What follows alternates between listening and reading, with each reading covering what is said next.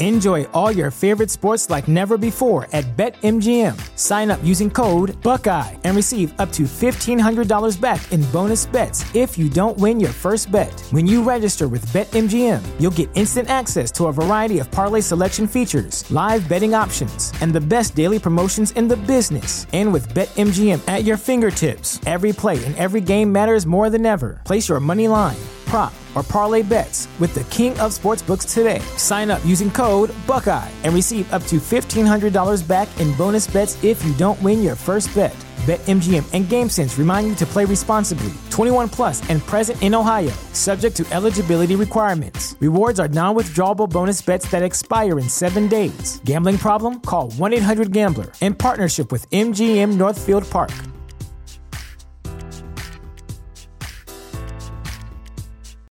Without the ones like you, who work tirelessly to keep things running, everything would suddenly stop. Hospitals, factories, schools, and power plants, they all depend on you. No matter the weather, emergency, or time of day, you're the ones who get it done. At Grainger, we're here for you with professional grade industrial supplies. Count on real time product availability and fast delivery. Call clickgranger.com or just stop by. Grainger for the ones who get it done. Thank you, thank you, thank you, and thank you. Hello again, fellow basement dwellers. This is your good friend Patrick O'Dowd welcoming you in to another edition of Bandwagon Nerds here on the Chairshot Radio Network, a part of the Chairshot.com, where we encourage you to always use your head. Thechairshot.com. Always use your head. Thank you very much to my secret girlfriend Amber for contributing. We have a loaded bandwagon on the show today. We have brought back some long lost guests to the show to help us with the Op Project as we do the Op Project Part 6 home stretch time. We got this and comedies, that's all that's left. And we're doing action movies, our top 10 action movies from 2000 to 2009 and I brought back Christopher Platt, everybody. I don't know how I feel about this. I'm a little nervous. The voice of the chair shot. How's your wife and my kid? Greetings and salutations, Damn. ladies and gentlemen. Shout out to Major League. Welcome to be back. And I'm gonna tell you like this, Patrick. If this kid come out looking like fucking uh Paul Dano, Lucy got some splaining to do. hey, myself, myself, Paul Dano, and um, Bob Listen, Odenkirk Bob hang out and Thanksgiving. It's We're, good times. Best best case scenario, you and Kreba stay together, raise the kid, and Patrick pays for it. So there you go. That's true. Well, you don't. I work for the state. You don't want that kind of money because that, that's, cause that's no money. Uh, that other voice you are hearing is one PC Tunney, who uh, who uh, says he's going to help me referee because apparently I've introduced a dangerous element to a pre-existing mm. element in the form of uh, Aesop Mitchell, who's been helping us throughout the Op project from the get-go. Welcome back to Long the show. rivalry. Yeah, I hear there's, uh, there's conflict there. Uh, now, DWI, to Pot War, to Down the Wire. I mean, three man weave. This is long-standing rivalry. Okay. Oh yeah, me and me and Platt are oil and water. You you you're, can you're decide like, which one's the translucent one. You go together like lamb and tuna fish. Oh, here we go. I mean, it's hard to tell if we're being honest. Like I'm barely Tanner the you know. I yeah, know. I've been, I've been catching uh, rays from the uh, nice Wisconsin sun. Yeah, it's definitely making me a little bit darker. But yeah, you right. got you got the bonuses because you're wearing the black shirt right now. So. Well, I mean, you are a whiter shade of pale. Um, anyway, we don't we I so Greg DeMarco, let's just put his name out there. He's been threatening me, y'all. Who is that? I, who is Greg DeMarco? He's alle- he's allegedly he's allegedly the guy in charge. I say he's been. I feel I feel threatened. I feel attacked because he's talking to me about. Guy a promoter. He's a promoter. He is. Greg DeMarco is a promoter. He'll he'll tell you himself. I I just um apparently there might be changes on the horizon that could result in limiting the bandwagon's creative freedom, gentlemen. I'm responsible. why you would have me? Yeah. Oh, I don't know why fault, you would have me on if that's the case. it is my fault. It is my fault. Why are you doing that to me, Tony? Anyway, I'm just kidding. Uh, it was, it was an indirect result of trying to broaden our horizons. Well, son of a bitch! Now we can't I mean, talk if you- for seven you- hours. If you'd like to, I could tell you on air right now. We can No, no. just end the video portion of the program at two hours and continue the rest on Ooh. Chairshot Radio Network audibly. you mean we're gonna see Aesop Mitchell's rippling biceps live and in color? And by by Where? rippling, I mean wet noodle biceps. Yeah. yep. About This is right. like- This is gonna be like a against the where's wall, do Waldo they stick? Situation. Looking like the Stay Puft Marshmallow Man. Oh, very nice. All right. I'll so here's what we. Just so you know, I'm gonna pull this uh, tank top down nice and low Oh, for you. Doctor. oh shit! Oh, now my we got nudity. Now we got nudity, It's man. We gotta edit that bandwagon- shit it's, out. It's bandwagon nerds after dark. Here's what we're covering today. We have a brief visit to the trailer park before we go into the Ot Project to talk about our top 10 action flicks of the first decade in the 2000s. I'm very excited about this. Platt had a lot of questions at the zero hour yesterday. I was a little worried about him, but we'll, we'll get into that a little bit later in the show. No Dave this week as David decided that Mickey Mouse once again is more important than bandwagon nerds. And so for that, David, you get this. Hiss. Ooh, Seriously. Ooh. what are you doing? Still love I still love you, Dave. It's it's fine.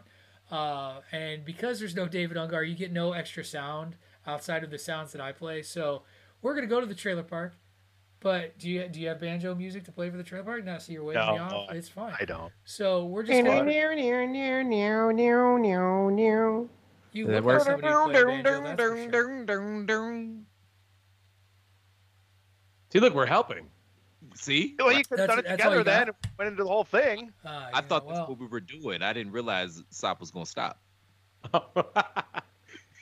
Anyway, so we'll just imagine that that was our entrance into the trailer park, and God help us all. I should have just done a commercial break instead. That just would have been much easier on my psyche. this is going to be a show and a half. I can all still can. tell. I could, but I still already I already have two commercial breaks. I got to figure. I actually got to put the recordings up this time. Like I got to try this week, fellas, and that's that's a little that's a little nerve wracking. Thus the scotch. Thus, yes, this is the bottom of my American oak cask Balvenie 12 year scotch. It's because it's Selection Sunday.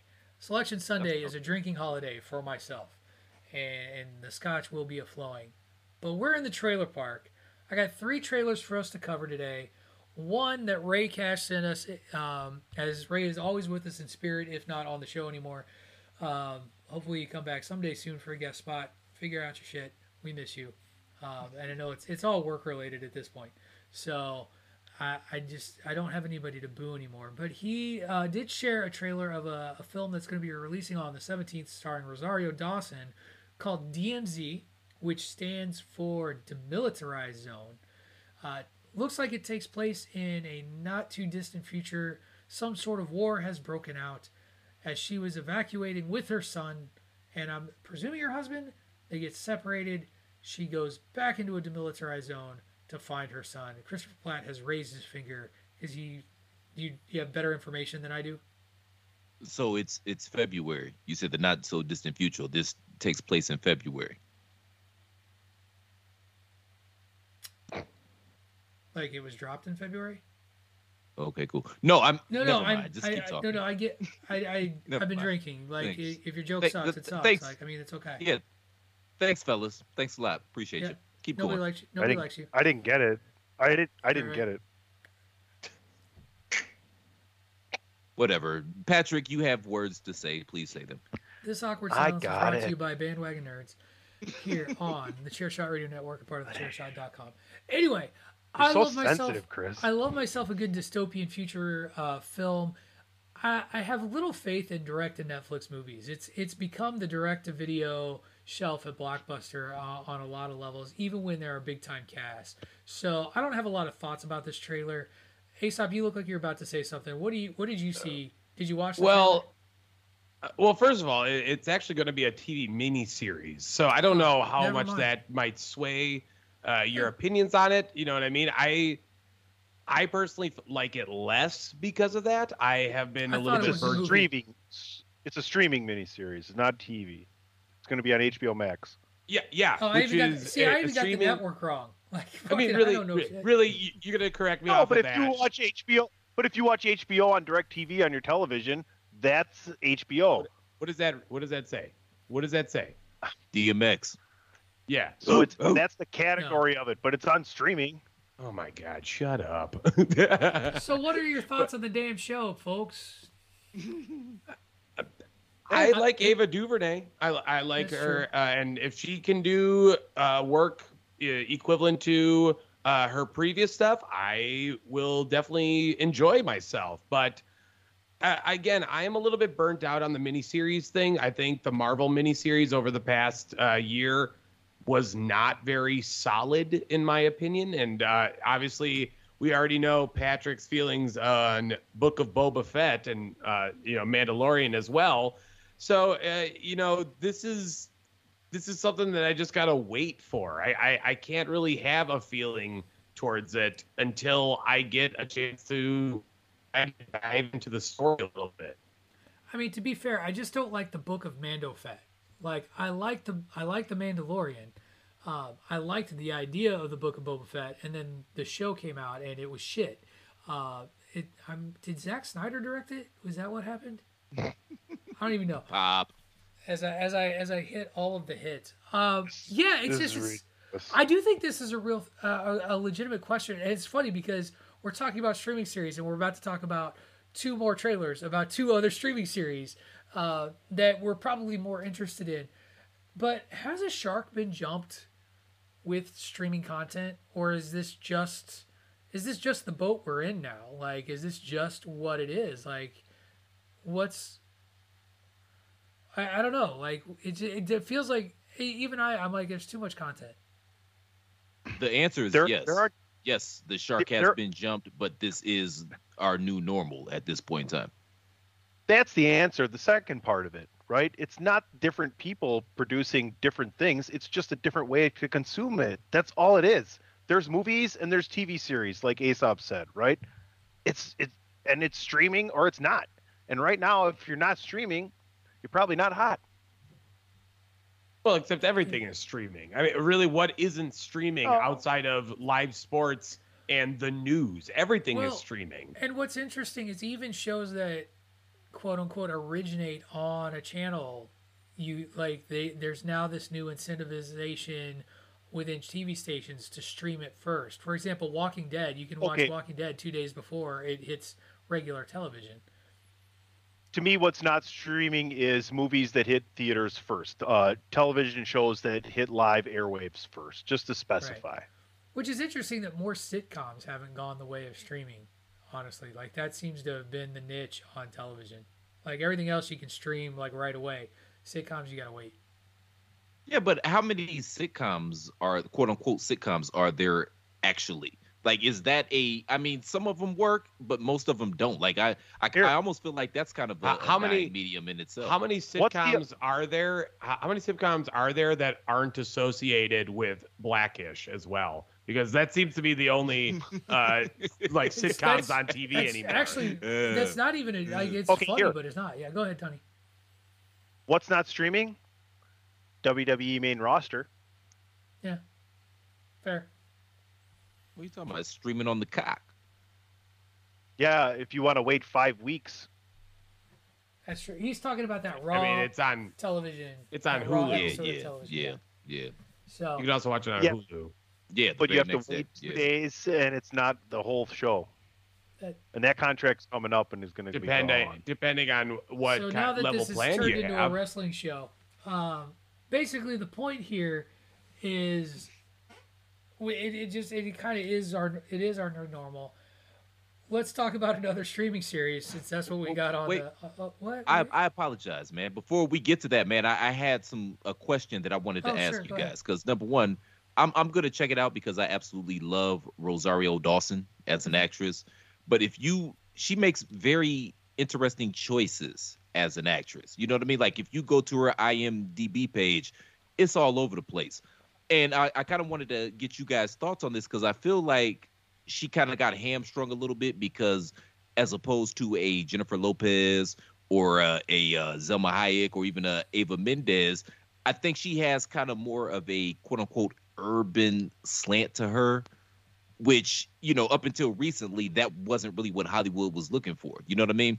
Plus, don't get me wrong, she's a very beautiful woman, but I don't think that she exudes sexuality like the other women that I named. And I, am just wondering, you know, what do y'all think about her career? Because I feel like if you ran her career back, I, I don't see a reason why she couldn't have had a J Lo type career. You know what I mean? She's played grittier characters. That's definitely the portrayal. But wouldn't you want someone to not take away from what a woman is actually doing in this climate, right? Like it's not because of anything but her grit determination that she's going to end up being the hero and the victor in this movie. It's quite obvious, even though it looks like she gets shot. But that's all I really have to add. I won't watch this, by the way. she's she's um I guess a lesser version of Halle Berry, uh, who had something very similar. You know, those kind of grittier roles at times, and you know, I don't know. That I don't. Nothing against Rosario Dawson because I do like her stuff too. But that is just more or less how she kind of comes off. I yeah. I, I'm sorry, man. I got I got nothing. I I loved her. No, like I I love that she's an eclectic actress. Like that you can see her in everything from a Kevin Smith film to a musical to a gritty action film. Like all of those all of those are true. Uh, and it's given her a longevity that some of those other actresses that you've named don't like. Jennifer Lopez put out a movie on Peacock that's not what was irrelevant from the second it hit trailers. Like nobody cared. It was so. It was it was bad too, and I'm a guy. I love a good rom com, and it it was bad, man. It really Yeah, was. I- it does not look good. Um, with due, all due respect. All right, we're gonna shift gears. We're gonna move on to the next trailer because we could talk on this forever. But Tony's just gonna say it was Star Wars, so let's just get it out of the way. But Disney Plus did drop its new, its first sort of official trailer. They called it a teaser. It was like two plus minutes long for the Obi Wan Kenobi series, uh, which is Ewan McGregor abounded. Um, Inquisitors showed up. There's mystical music in the background. We're in the desert. Young Luke Skywalker pretended to drive a speeder ship, looking an awful lot like Anakin with the goggles and the and the look. Tony, you're gonna it's Star Wars, so it's just gonna be great. Like we should just accept that it's gonna be great. I'm going to help you out today. He's not gonna push back. No, no, I'm going to help you out today, and I'm going to I'm to say this, and then we can you can move on from me in this topic. I'm excited for more Star Wars, and I actually Ian McGregor as as Obi is is one of my favorite character and roles in the whole Star Wars thing. So I'm excited for more of it. Aesop Mitchell. Obi Wan and Ewan McGregor are the bomb, dude. This is like my favorite character in Star Wars is specifically Ewan McGregor's Obi Wan. Um, I, I again, I the only if I had to bitch about one thing, I wish the series was just called Kenobi or Obi Wan. I don't need the whole goddamn name, but that's just me. Like that, that's a, I'm gonna give a little bit Yeah. of whiny whininess, but that's about it. I am ready for it. I'm ready to see. I know like uh, Kumail Nanjiani is also going to be in it as well, who I absolutely love. So this is Yes. going to be uh, a romp, hopefully. Man, nobody's letting me poke Word, the bear today. preach. Platt, you got any thoughts on the Obi Wan Kenobi trailer? trailer? I don't care, Pat. I, I really you. don't. No, just kidding. I don't give a shit. I mean, to be honest, I'm not the biggest Star Wars fan outside of the initial three movies. I mean, from a revenue standpoint and an entertainment standpoint and a trying to make money standpoint, it's absolutely brilliant because you have a built-in fan base and now you're just expanding that world and you know that people are going to tune in because they're invested into this Star Wars universe. But as a standalone show, it kind of goes back to the question that you asked for the previous topic, Patrick. Have we jumped the shark? And yes, yes, we have. I don't give a shit. I'm not gonna watch this. I don't care. okay. So here, here's the thing. I'm I am looking forward to this series. Uh, I was looking I, honestly, and I was looking forward to this series more than I was looking forward to the Book of Boba Fett series. And then, as much as you know, like, it, like, and I found the Book of Boba Fett to be disappointed beyond even my low expectations, and that's a whole other show.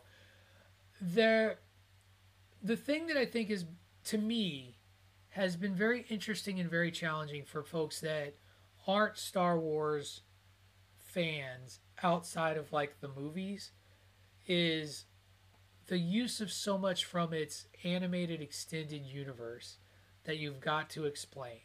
And in this one, I don't know how many people I've had to explain what a fucking inquisitor is.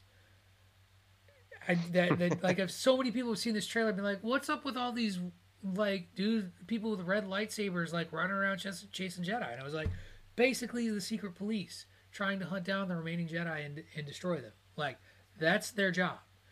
And if you ever go back and watch Star Wars Rebels, uh, I do believe they get introduced in the Clone Wars uh, at the in the tail end of the last season. They're they're they're compelling characters. They're menacing characters. They're serious Darth Vader vi- vibes, but they're basically the secret police of Darth Vader and the Emperor to hunt down Jedi. And it appears by look of this trailer that Obi Wan is simultaneously trying to per- keep Luke and his secret secret, while also at the same time remaining hidden from the Inquisitors. As I seem to have run out the the well, Aesop's changing gear. Platt like walked out. I, I think I upset everyone. Tony's probably getting another beverage. Um, so I'm interested to see what they do and how they tell that story because I thought that the Inquisitor element was a very compelling thing from animated series. But if they do, and actually, and now that I think about it, it gives them an opportunity to use Cad Bane again. Because if you look at the timeline, this happens after after these these events, so Cad Bane may show up again. I don't know if he is or isn't. Uh, but there's there's a lot of elements from animated series that that could come into play here that I think could be very interesting and useful.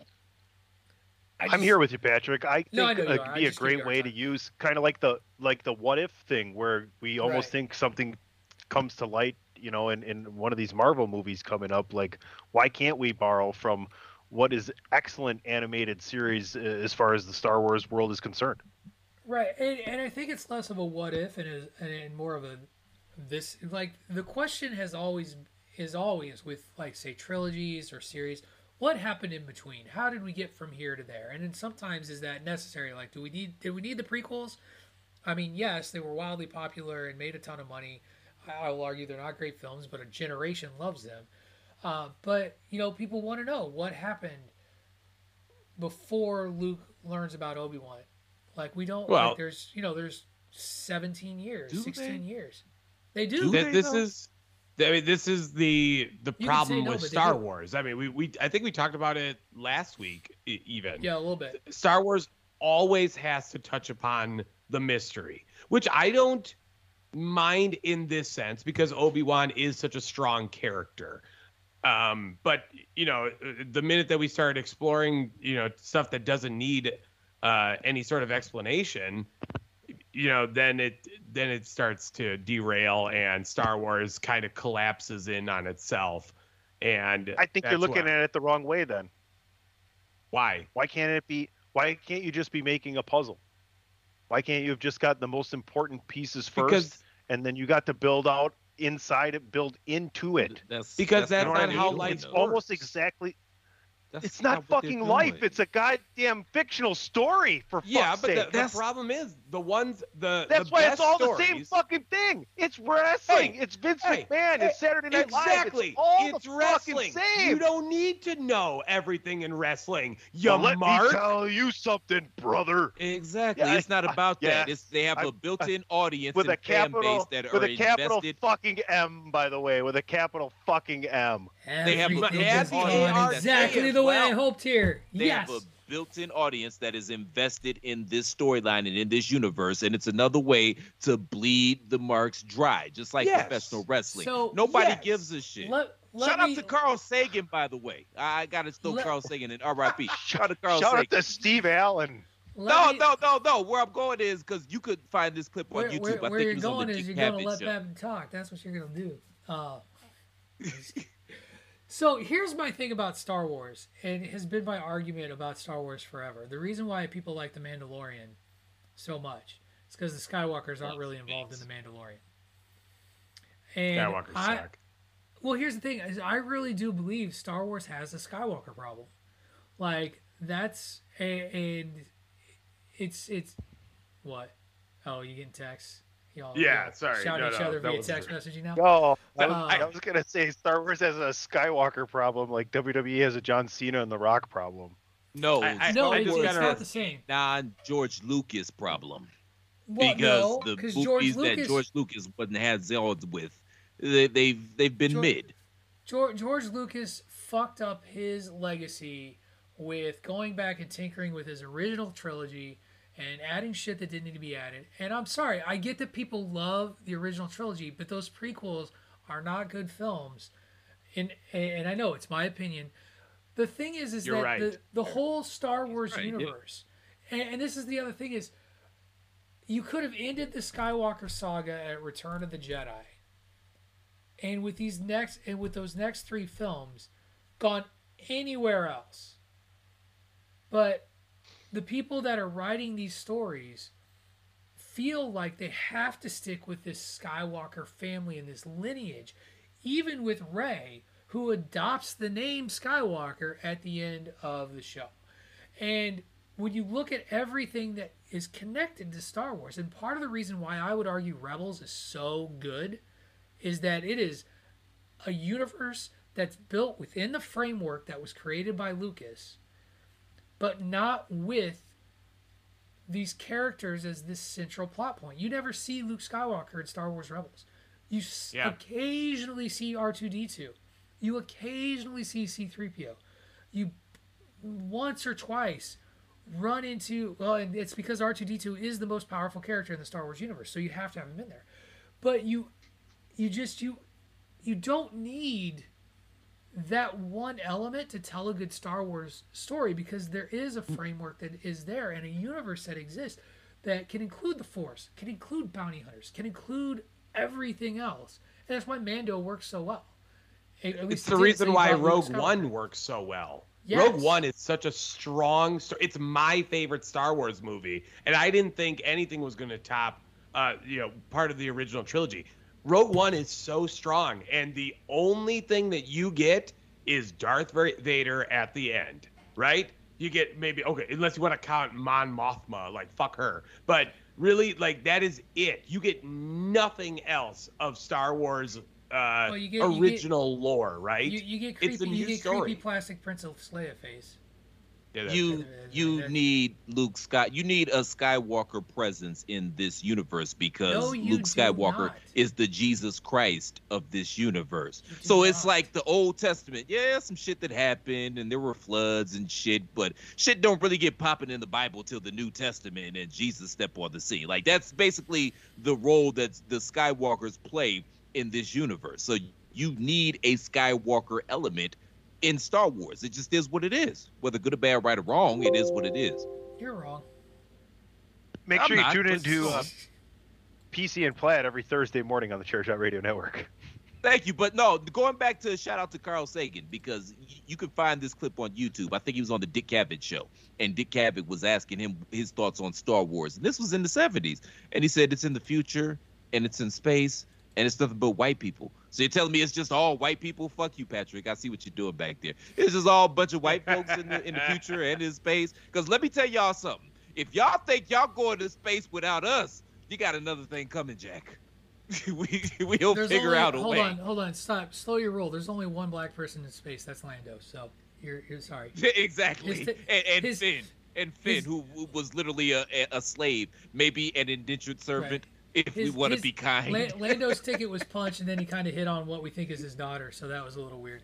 Anyway, let's transition into our last trailer as we're about 30 minutes into this off the rails edition of the bandwagon. The Boys season three trailer has dropped. June is going to be a busy month. we got us some. We, we got us uh, some blood and guts, exploding heads. We got we got the butcher with some laser eyes and some powers. Can I ask my first question though? Where did like we didn't cover this back when this made the news a, a week or so ago, and I can't remember the guy's name, but the guy who played Homelander, Antony he Starr. Something. Thank you. Thank you. he got in some court in some legal trouble. He's got to go to jail. What's going on there? Does anybody? I didn't read the whole story, but like, what happened? Does anybody know? It sounded like he was being Homelander. He got drunk and belligerent. Oh shit! that, no that that's what it sounded like to me. Like he was Okay. being Homelander, basically, right? Living the gimmick. Yeah. Wow. Hey, So- hey, Flair, your name's Richard. oh man, it's Fleur. So, Yeah, so how long is what? What was he? He was sentenced to what, like a year in jail or something like that? Like I'm, I'm, I'm honestly he was asking. sentenced to like a year in jail, but it got suspended if he does some community service and pays Oh, so a fine and shit like that. So he's like not my- actually says like going to spend. He's yeah, he spent like two or three days in jail overseas, but he's not going to actually have to do the jail time if he adheres to the uh, you know, the conditions of the uh, the P's the and Q's, sen- if you will. yeah, yeah. Gotcha. But yeah, it sounded like he went full gimmick. Honestly, he got drunk and belligerent and was Homelander in motherfuckers. All right. Well, so that that um, that at least reassures me that if this show keeps going, or like when the show keeps going, he'll still be around. Um, thoughts on the trailer? There was a lot to take in in this trailer. Aesop. I mean, go clearly we got. Oh, Tony, Oh, go first. okay, go ahead, Ace. Jump in there. Oh yeah, dude, J- Jensen Ackles coming in with Soldier Boy. dude, That's the the big piece of it all, right? And uh, I I will admit I do need to watch like the last. I think it's like two episodes of season two because I I fell off of that and then I kind of uh, forgot to get back on it and then yeah I got all my love kind of sparked back for it once uh, Diabolical came out, but um I- I'm ready for it. I I've enjoyed the boys. I've enjoyed what Amazon has done with the uh, the series itself, and I think we are going to have a lot more fun, a lot more blood and guts and cursing. What um what more could you ask for? That is an excellent, excellent point. Tony, I'm sorry I cut you off. You kind of froze a little bit on my screen, so I couldn't see that you were paying attention. Go ahead.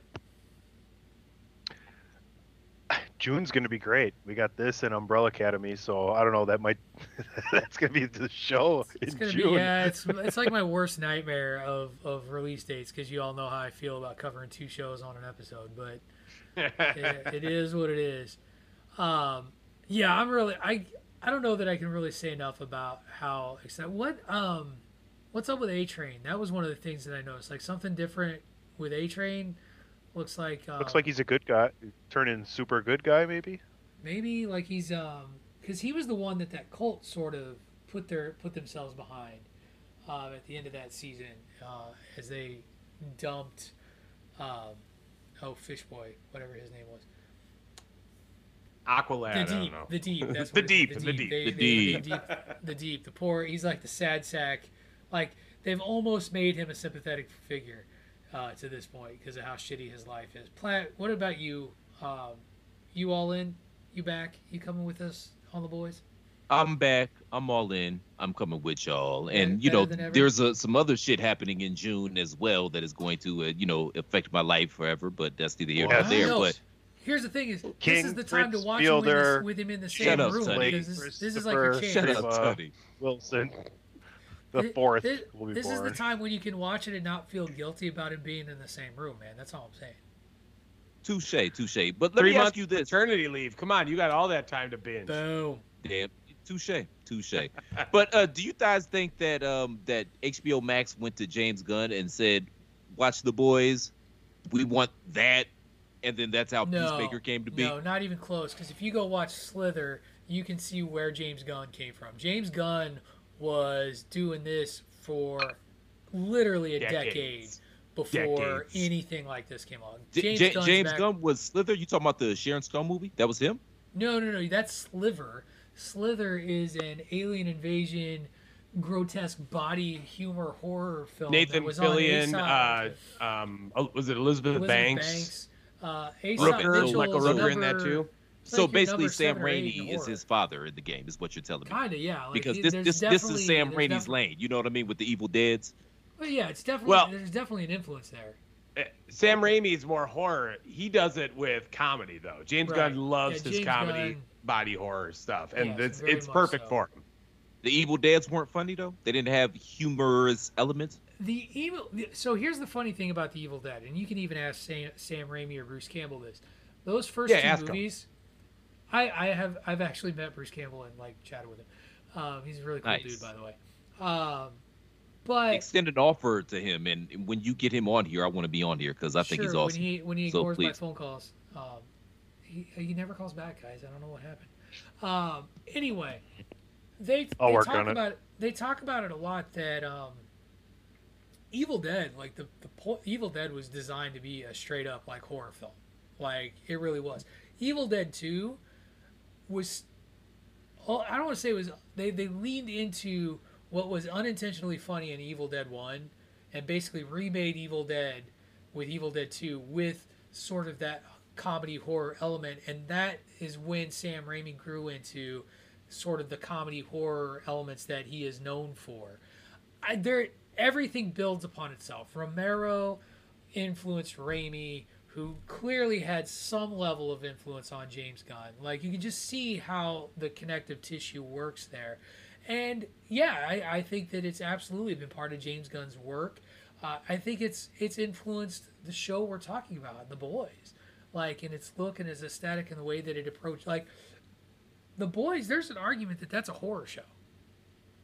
Like just in terms of its grotesqueness and how horrible the people are. So, um, yeah, I'm ready for The Boys. I am. Yes, I'm begrudgingly acknowledging that in the month of June, we're probably going to be covering two shows simultaneously. It's going to make my head hurt. uh, but we'll do But- it. let, let me say this just real quick, man, because you talk about the boys technically being a horror show. And I can agree on that, but there's so many elements that go into that show, which was what we're about to get into, which is the crux of this episode. This is why this aughts project was so difficult for me because it, you know, the things started yeah. to flip somewhere. So it, the All the lines started to get blurred. So what is and what is not an action film the the lines start to get a little blurry in the 2000s because I mean, You you, know, should, uh, the 70s, you know, but before the 70s, we had Steve McQueen, John Wayne, yada yada yada, blaxploitation, whatever, whatever. The 70s, we had Clint Eastwood, fucking uh Charles Bronson, and I'm sure there's some other uh, Taxi Driver, and there's some others I'm not forgetting. But then in the 80s, it's Schwarzenegger and um and and Sylvester Stallone. 90s, we kind of get into Bruce Willis, uh, Jean-Claude Van. Damme, little Steven Seagal, some Wesley Snipes. But then when we get to these 2000s, man, yeah, the lines kind of get blurred as in what is and what is not an action film. So you really should go back and listen to last week's episode of Bandwagon Nerds, where Tony yelled at David Ungar and myself for putting Gladiator on our drama list, and was like, "It's an action film," um, because that that is a legitimate thing. By the way, anybody else ever notice that when Christopher Platt says "real quick," it's never real quick?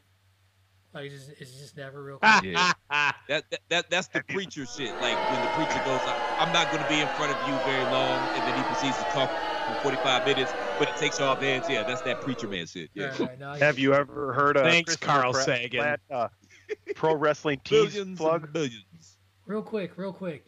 Um, no, but you you are right. I do think that um, things things have kind of. I don't know that things never were, were ever clear cut. Like there's always an argument. Like if you go back and look through the history of film, like what's The Godfather? Is The Godfather a drama? Is it, you know, is it a, I don't know. Like there's all kinds of things. There's Yes. there's there's. But Yes. it also it also has action? It also has murder? Like I don't know. Is Star uh, Wars a romance? Okay. Well, Well, between Luke just and Leia, that's we we're getting a little You're trying. here, Are you trying to like lose more time here? You can't ask that kind of question in this audience. So anyway, the the point is valid. The Boys season three comes out in June. We're going to be talking about it and the Umbrella Academy come June.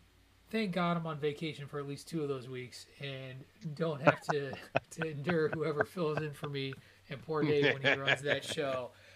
We're going to take our first real commercial break. And when we come back, we are going to kick off the Aughts Project part six with our action films. You are listening to Bandwagon Nerds here on the Chairshot Radio Network, a part of the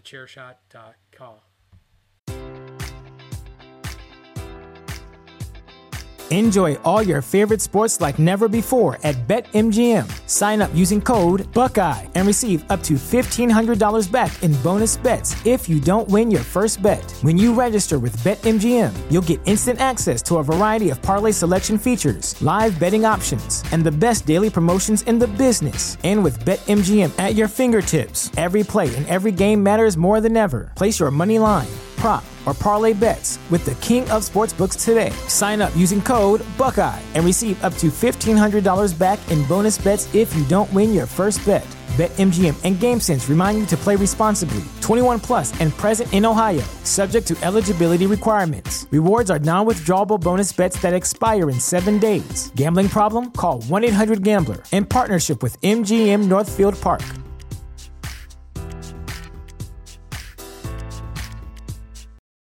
For the ones who work hard to ensure their crew can always go the extra mile, and the ones who get in early so everyone can go home on time, there's Grainger, offering professional grade supplies backed by product experts so you can quickly and easily find what you need. Plus, you can count on access to a committed team ready to go the extra mile for you. Call, clickgrainger.com, or just stop by. Grainger, for the ones who get it done. Promotional consideration paid for by the following. Hey folks, PC Tony here. Thanks to our new partnership with Angry Lemonade, you can save 10% on physical products and digital commissions using the promo code ChairShot. Head to angrylemonade.net to check out their amazing catalog of products and services. Use the promo code ChairShot to save 10%. That's angrylemonade.net. All right, everyone. Welcome back. Gentlemen, real quick, would you mind uh, indulging me for a second? Because I enjoyed doing this so much last week that I kind of want to play it again. And it has nothing to do with the Aughts Project. And you can say yes, you can say no. It doesn't really matter because I'm about to play it anyway. I'm sitting here.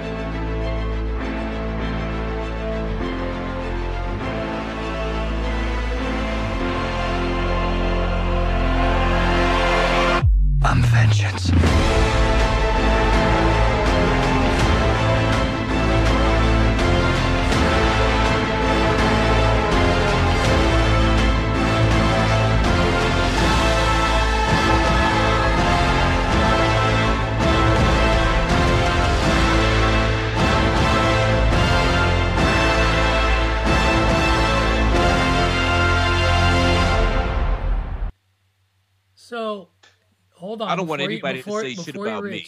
If we're talking about you want to trim some pat, some fat plat or pat, I mean, I'm okay with it. I was thinking about this the other day before we get to the Aughts Project. This might be my favorite score since Black Panther, in terms of like movies. Uh, I just Yeah. it's so so so well done. And I know Platt was basically the Patrick O'Dowd of reviewing the Batman, uh, which you know I appreciate somebody out there being like, "It's okay, it was fine," because because I was I was definitely not in that camp. Um, but going into action films, and this is a movie that was kind of an action film, but not. Let's talk about the Aughts Project action films. Platt, you talked about having a tough time making this list. We usually do this before we go into our list. yeah, this was very difficult for me, man. Okay, real quick. This was very difficult for me, man. Like I, I have a movies that didn't make the cut. You could take the movies that did not make my cut and create your own top ten action films of the aughts, and it would be a respected list of action films. You know what I mean? Oh, absolutely. I I think that that's been true for a lot. I think the only list where I haven't had a big honorable mention was sports films. Honestly, like sports films, Yeah. just there's just not there wasn't much there for me. I think I struggled to, to find ones that I'm like, yeah, this one's quality. But um, my my final like my there's from the big board. I think I had 17 that I pulled off the big board to then try to make decisions on, and a couple of them kind of like what we've done in previous episodes. I'm like, I think somebody else will have this on their list, so I'm gonna pull it off of mine so that it doesn't, you know, jack that up. So. Uh, I do have Dave's list. I will share that at the end of the show. Uh, there's at least one. There's at least one selection on his list that uh, I think is a terrible film that I used to love, but now in retrospect, I'm like, this movie's awful, and it won't be hard for anybody to figure out which one it is when I go over his list. Uh, Platt, Like I, I, I started out with 35 films. I broke it down to 20, got it down to 12, and then it went back up to 13 before you know before I got to the top Right, 10. like I, I, I, I literally this was a labor of love, but I, I put I tried to put a lot of thought into this, man, and it was it was a lot more labor intensive than I anticipated it being. actually, now have you? You I have no can't- I'll- idea what Patrick and I had to go through this weekend. Yeah, listen to the five by five as we as we tried to narrow down our five greatest Saturday Night Live sketches of all time, and the number of shout outs we gave to, to sketches we left off because it's just so difficult. Like, Was the Falconer on that? no. Well, What up with that? thing. Did Another that make the list? like Listen, one? you could sit here for five hours Right. about Okay, uh, yeah. the ones that didn't make it. I mean, and that's the power of Saturday Night Live. So listen, right. So Mad anyway, Mad TV sketches are next. all right, we're uh, whatever. Down by the river, in a van down by the We, river. we we we've talked about Chris Farley at length. Uh, Church lady. Church lady, Dana we Carvey, did not Church up, lady. but we talked about Dana Carvey. Like it's it, you can do this all day. Uh, I'll even say this. This will this will upset folks. I'm sure. I left Eddie Murphy off my list of top fives, and there's so many things you could have put on Eddie Mur- with, with Eddie Murphy that you can do. But that has nothing to do with action films from 2000 to 2009, which is where we're going to go next. Um, Platt, I, I honest to God can't remember. Have you ever sat in and done a project with us? Like, have you done this? Yes. So you know the you know yes, the we system. have. So like, I, I know how it goes. Yes, if you want to Right. explain this to the audience again, but I'm Yeah, I'm we will. familiar. Yeah, I so know how it goes. have- so the order this week, I, I um, subbed you in. You're going to be second, so it'll go myself, you, Tony, then Aesop. That'll be the order. We do it rotisserie style, so when we get to Aesop, he'll go twice before we bounce it back down the list. Uh, if somebody hears a selection that's higher on their list, they raise their hand so that we can see it in the camera. We cover that as one selection at its highest point in whoever's list it is, and yeah, we'll uh, that that's what we're gonna do, and I'm gonna dive right in with my number ten and see uh, this this project has been I think the most times I've had people raise their hands on me than than any other project I've ever done. And it's probably Aesop's fault more than anybody because like we have some similar tastes. I love it. My number 10 is the Zack Snyder flick, uh, which is probably a surprise to you all. It's also a controversial Zack Snyder flick because some people love it, other people hate it. I absolutely love it. It's the only Zack Snyder film that I can say I unequivocally like and forgive that other people hate. It's very polarizing. And that's 2009's The Watchmen.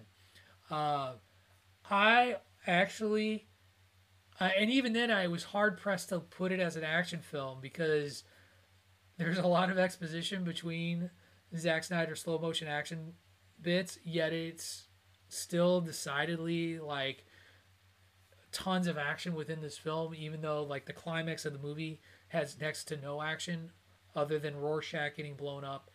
Um, I love the graphic novel. I strongly encourage people to read the graphic novel. I understand why people are so passionate about it. I think people malign the movie unfairly. I think that honestly, it's done about as well as you could do to put that movie to film. And I I genuinely enjoyed it and appreciated it. And the things that drive me nuts about Zack Snyder when he does like frenetic action stuff, like I hate that just about every action sequence he does goes slow motion, ever all the time. Like that is he loves that shit. Um, it works in The Watchmen because of the nature of the characters and what they're trying to do. Um, hyper violence, hyper sexuality, hyper just everything that works in The Watchmen because that is what the comic was. And you know, he even, in my opinion, fixed the climax of the alien thing by putting it on Doctor Manhattan instead of aliens. And yeah, sort of changed what the comic did, but I thought he did it in a good way. And so I actually think it's a, an underrated work of his. It's my lone. This is a good Zack Snyder movie, The Watchmen. Yes, they they actually follow the reference, which is always my favorite thing. I love it when you go off of the source material. And like you said, Patrick, the way that they do it, I, I love The Watchmen. I don't find it to be bad at all. And I think it does get a lot of uh, unnecessary vitriol hate. Yeah, absolutely. Um, any thoughts? That's gentlemen, before- interesting. Yep. No, it, uh, my, my bad, Pat. It's just interesting to me, man, because I'm uh, of all the Zack Snyder films, I'm pretty sure that 300 is going to be on somebody's list here. Um, it's not on mine just because I had to make a lot of tough cuts, but it, it's interesting that that's the Zack Snyder flick that you that you picked as opposed to 300. Yeah, and um, it is on it, it's on Dave's list, and as as I mentioned, um, I don't like that movie. All right, Mr. Platt, it's to you for your number ten, sir. So for number 10, I went with The Fast and the Furious. Is that on anybody else's list? Okay, it's on two lists, so we'll I keep are it both. moving like an escalator. Right on into Tony and his number ten. My number 10 is the 2003 American adaptation of the 1969 British film The Italian Job. All Okay. right, Keep Yeah. going. class. Keep going. Uh, No, directed by F. Gary Gray, Mark Wahlberg, Charlize Theron, Edward Norton, Jason Statham, Seth Green, Mos Def, Donald Sutherland. Like they put together a squad here for this movie, and there's tons of great driving sequences. Basically, uh, a group of thieves come. It's it's like an Ocean's Eleven kind of thing, you know, if you're not familiar with the Italian Job story. Uh, but it's really well done. Tons of great driving sequences is where I was about to go into with smaller cars. Uh, uh, it's interesting the tight spaces they fit into. The acting's nice, but the action's better. And I think Aesop kind of, uh, you know, described how this action list kind of thing should go is that, you know, the action should come first. And if there's acting along with it that's excellent, that's why you're at the top of the list. But I love this movie. I, I it's a rewatchable movie just because of the the way they shoot the action sequences is, is excellent. Yeah, I it, the European style action movie was really big in the early 2000s, and I'm sure that there's going to be others that are on folks' lists higher up. Like I can't imagine that they're not. Um, and it, it really was. There, there's so many that you could really put on there. Italian Job is absolutely one that was under consideration that I just didn't have room for. Uh, Aesop, Uh, it- you know, you're talking about lots of great driving. That's because Jason Statham only does films with driving. Uh, you got uh, Italian Job, you got Crank, and you have my number Crank. ten, my number ten pick, which is the Transporter. I love the Transporter. I stole this description of the film from a critic years ago, but uh, the Transporter is a pure popcorn flick. Uh, long action sequences that are completely over the top and ridiculous. You smile and laugh as you see Jason Statham using his smoldering charisma to show off the type of action you'd continue to see from him for years to come. This was my first experience of seeing Statham on screen, and it made me love his cheekiness from the very start. is I had the so- transporter too. I, I wanted to put it on there and I just couldn't, but I absolutely love this movie. So I'm glad that somebody put it on their list. Aesop is. Are you to Jason Statham the way Dave is to Henry Cavill? I Is think so. I He just heard there? described him as Right. smoldering and cheeky. Yeah, I'm just saying, man.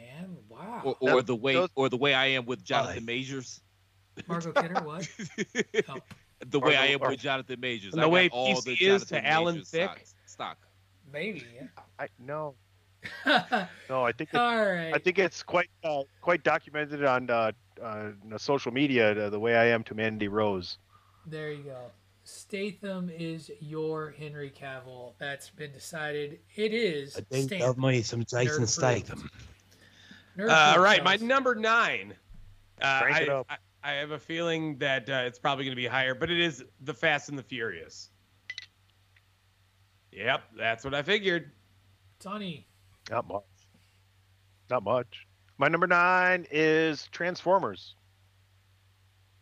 The original with uh, Shia LaBeouf.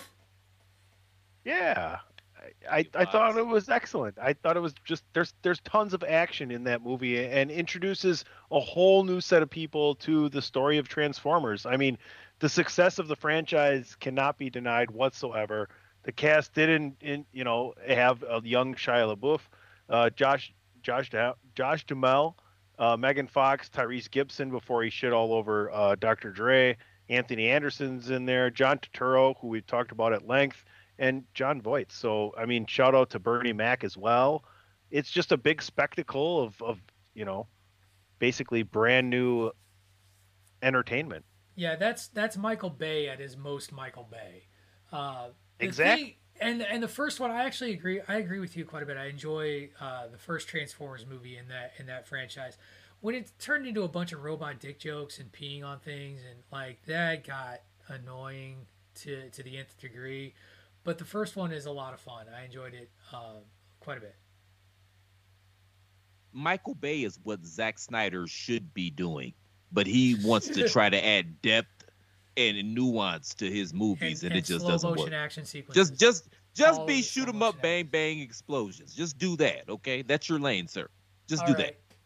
That's absolutely right. Now give us your number nine shoot 'em up bang bang explosions movie. Shout out to Liam Neeson and his soy sauce dyed hair. I'm going taken. Christopher Platt playing the role of Patrick O'Dowd today, getting skipped left and right with higher ranked movies. I guarantee this next movie is on nobody's list because I, I, you're giving me a look. So, in the age of epics, back when Lord of the Rings was huge and folks were trying to cash in on different flicks that were based on works of literature, the movie Troy came out. And I had my doubts about Brad Pitt as a Greek. And they were well founded. However, I love Troy. And much like I talk about with The Watchmen, somebody took the Iliad by Homer and probably did about as good a representation of that epic that you could. Orlando Bloom plays Paris, who kidnaps Helen of Troy. And it's such a contrast to his character from Lord of the Rings, where he was Legolas, who could do everything. And in, in this, you know, Paris is a big wuss who sucks at everything except for archery, which so it makes sense because, you know, Orlando Bloom. Um, but the uh, Brian Cox, friend of the program from last week, Brian Cox plays King Agamemnon and is just terrific. Brendan Gleeson plays Menelaus. Um, and Peter O'Toole is King Priam of Troy in one of his last, you know, roles in this big budget film. Um, but for me, Eric Bana plays Hector and is kind of the the low key him and Achilles, who's who's who Brad Pitt plays. The two of them are the juxtaposing warriors within the Greek and Trojan army. And the movie centers around all these battles as the Greeks try to take over Troy, which is where the action is. A lot of, a lot of, I thought, fun battle set pieces steeped in Greek tradition and mythology, because it is a Greek myth. The but the the the climactic battle between Hector and Achilles is a very well choreographed swordplay fight that ends really really well. And Eric Bana as the the like the good son, the dutiful soldier for his father. Uh, I love it. I, I watched it. I actually watched it in Gladiator last night, just kind of back to back because we've been on this project and the movies were in my mind. Uh, and so I just really wanted to see it. Rose Byrne also uh, has a role in there uh, as well. She plays a, a love interest for Achilles.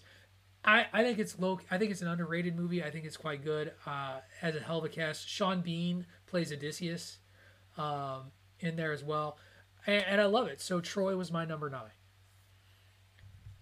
Listen to Eric Bana. He makes this movie.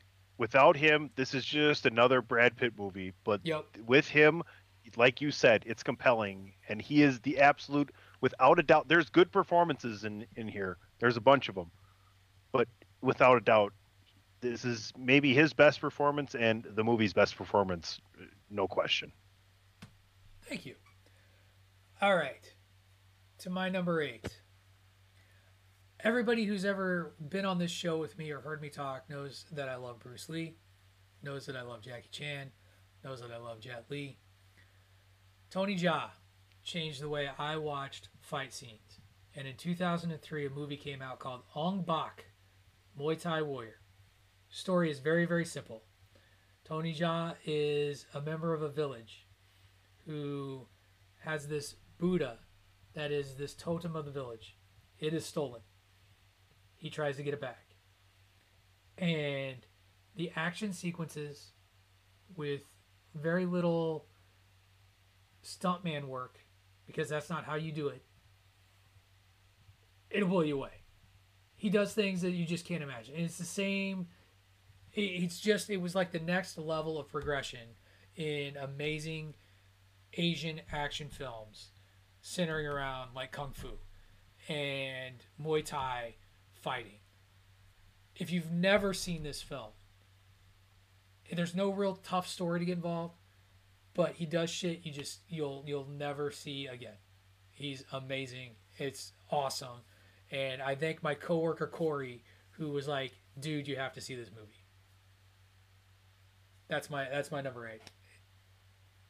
It's a great selection. Ong Bak is, uh, uh, and you know what? They even did a pretty good job with their sequels too, as Yeah. well. It just showcasing the amount of talent uh, in the action uh, choreography world, right? A- And just is one of those flicks like uh, PC had mentioned that I said before, like you you watch that movie for the action. You don't watch it for anything else. And if you came if you came to watch an action movie uh, or a movie like a kung fu movie for the story, it's not an action film. And uh, that Ong Bak is crazy good. Mr. Platt, you're number 8. Will you get to talk about your movie this time? We'll see, won't we? My number no. eight, probably not. My number eight is Kill Bill, and I don't differentiate volume one and volume two. It's the same movie. That's higher on Yeah. everybody's list. Stop like talking. everybody. Stop talking. Yeah. This happened to Patrick not too long ago. He got It through was- like the first three, just not being able to say shit. Tony, you're number 8. You're gonna have to wait. You have to wait till the end for that one. Uh, my number eight, uh, The Fast and the Furious. So I'm not that far ahead of you, Aesop. Yeah, I, I uh, just think it's Can we talk about it now? Yeah, it's yes. the highest. Go ahead, I Platt. I want you to go ahead. No, and no, kick it off. no, no. Go ahead, Sonny. You brought it up, and it's your category. So yeah, please. No, I, I want you to go ahead and do it. Okay, so the I I I I felt compelled. I don't even think this is the best Fast and Furious movie. I don't even think it's my favorite Fast and Furious movie, but because of the it's an ode to historical the series. exactly It's an ode to because the of series. the yes, yeah, that's where the I'm at. I got a couple yeah. of them. yeah, the historical context of this movie. Now it's a multi-billion dollar franchise. I felt like it had to be represented on this list. And I, I, I know that the Fast franchise is kind of polarizing, but I feel like it's the most self-aware movie franchise in the world. Like they they don't try to have a story, they don't try to have a message, they don't try to bombard you with any bullshit. It's just hot girls, fast cars, Nope. explosions, and family. Shoot 'em up, bang bang, and I'm here for it. Family. Yeah, My, my and I'm here for it. favorite, my favorite storyline from this movie and its and its series is the fact that Ja Rule is a dumbass. Nobody knows Grou- that story. Grounded, grounded in reality, right there. Nobody knows that story. No, wasn't turned he down- supposed to be the Tyrese Gibson character in part two? And then he, He turns was- up in Tokyo Drift for a hot second. Yeah, because he turned it down, and like I thought, Ludacris came in and played his part that he was supposed to have. Hmm. Okay, fair enough. But Yeah. Yeah. yeah, I love these movies. They're they're literally that's what action is all about. If you go back to the Commandos and Rambo's and shit, like this is what action is all about. And they're just really fun, as O'Dowd alluded to earlier, popcorn movies. Or was that Aesop? Was you the one that, that threw the popcorn movie reference out? Yeah, that, that was me. Uh, this It's- movie. Oh, go ahead. It's the PC. segue. It's the segue to helicopters flying through train tunnels. I um I think my uh, Mrs. O'Dowd put it best to me when I when I watched it for the first time and she was like, "So what's the big deal about these?" So I described to her the plot of the original. She's like, "So it's Point Break with cars." Yeah, it's like, just yeah, it's a it's perfect man movie. Like It is, it you was- know, but like your your testosterone levels go through the roof while you're Yeah. watching this movie, man. With Like, the masks. Dude, this movie it ain't kicked Citizen off. Kane, you know. It kicked off the undying franchise of the 2000s, right? Dude, you want to as- be like Dom and Brian, speeding through the streets. You you see the I wanted, stapled uh, Nissan Skylines, and you instantly want one yourself. This is a guilty pleasure movie. Great just wanted, stunts, um, cooler cars. You get you a badass film. I wanted Jordana It's the new Brewster on my lap. Academy. That's really all I wanted. She's fine. It's all about family, O'Dowd. It's all about family. All It is a right, that's family me now, right? Yeah, it's still Family you. fir- Yep. All right. It's uh number eight is 300. I don't know if uh someone It else was, had it it higher. was higher on Dave's list, and Dave's not here, so you get to go. Good. Uh, based on the Frank Miller comic, uh, which itself is a very over dramatic telling of the real life Battle of Thermopylae, 300 is just a pure action, blood, and boobs. It's a spectacle. Gerard Butler is such a badass as Leonidas, and the cool visual art style of the film makes for a even cooler movie. The environment itself is lush yet depressing at the same time, which is a great representation of the film story itself, right? Um, I, I like 300. I like the cinematic effects of it, and again, you, you don't watch it for anything more than the the cool visuals. I I had 300 in my list as I was dwindling stuff down. Like it didn't make my top 10, but I understand why it made people's top 10. It, it's an awesome movie. I'm I'm kind of picking nits here. The only reason it didn't make my top 10 is because of the the racist overtones of the movie. Because what the fuck you think the Persians look like in real life? But but as uh, but just as a shoot 'em up bang bang action movie, oh yeah, it's phenomenal. And it, and I mean it it's it it gave birth to Gerard Butler. Like this is what put him on the map, you know? I don't know about that. Phantom of the Opera did that. Okay, cool. Um, I uh, this is the movie that I shared that uh, when it was released, I loved it, and since it's been released, and I've every time I watch this movie, I like it less, and less, and less. And when I did it for the nerd review, let's just say East Germany found its original judge, and it was me. Um, so I I um I will respectfully end it there in terms of my thoughts on 300. No, that's fine. And, and again, I, story wise, acting, it's not crazy. It's not good. Um, but you get some good action shit to it, and that's all I need. It's it's everything. No, I'm not gonna do it. I'm not gonna do it. I'm not gonna do it. We, we already we already went down a rabbit hole with Star Wars. Fucking like we we can't do it. We can't do it. Um, All right. Uh, my Same. number seven, I have a feeling people are going to have one of them higher. It's the Bourne trilogy. Yep. Well, you know what? We did, uh, actually, you know what? We came up to an addendum, I think, to this kind of rule is if it's the same and you're in the next order, or if it kicks off the next category, you brought it up. Let's talk about it. It's Well, also my Patrick number. Patrick had it on there too. So go ahead. Oh, he's got it higher. Sorry. Okay, that's you, PC. It's, it's your turn, Tony. All right. Everybody drink. Tony forgot. well, that's No, I didn't. I basically explained that my number seven is the Bourne Identity as well. So we'll wait. All right, And well then everybody drink because I forgot. Woo! Moscow God Mule. damn it, Don't have a mind- fucking social drink. Don't drink. mind if it. My Okay, number drink. seven It's Selection Sunday. Drink. is the Matrix Reloaded. Nobody. Mm, Nobody. Go for, go for it. That's too bad. No. Well, uh, okay. Number one, similar to my Fast and Furious take, man. The Matrix was such a pop culture phenomenon. I feel as if it needed to be represented on this list. And and yes, the storyline got a little convoluted here with part two, but again, it had to be represented. And in, in terms of the the action sequences and and the things that they were able to do. That shit was still groundbreaking over here. Like the only other person that was doing that Matrix shit was John Woo. And I guess you can also say that Ang Lee kind of dabbled in it with Crouching Tiger, Hidden Dragon, but it was still kind of revolutionary to the Western audience, the things that they were doing with this. So I felt like The Matrix had to be represented because it was such a cop, pop culture phenomenon. It had to be represented here on this list somewhere. In the 90s, sure. Well, this came out in 2003, sir, so or 2002. Uh, I will say that that highway fight scene is really fucking cool. I always enjoy watching that part. The rest of the movie is fine. It's not great, and it's definitely better than Revelations or whatever the fuck it's called. Yeah, yeah, the The third, third yeah, one. We, Um, we're gonna act like that didn't it happen. So Yeah, that's that's Yeah. uh, Kingdom Hey, of the um, Crystal hey, Skull guy- right guys, there. Um, did you Yes, know, did- yes. real quick, did you guys Pop. know that? Did you know that Neo is Jesus?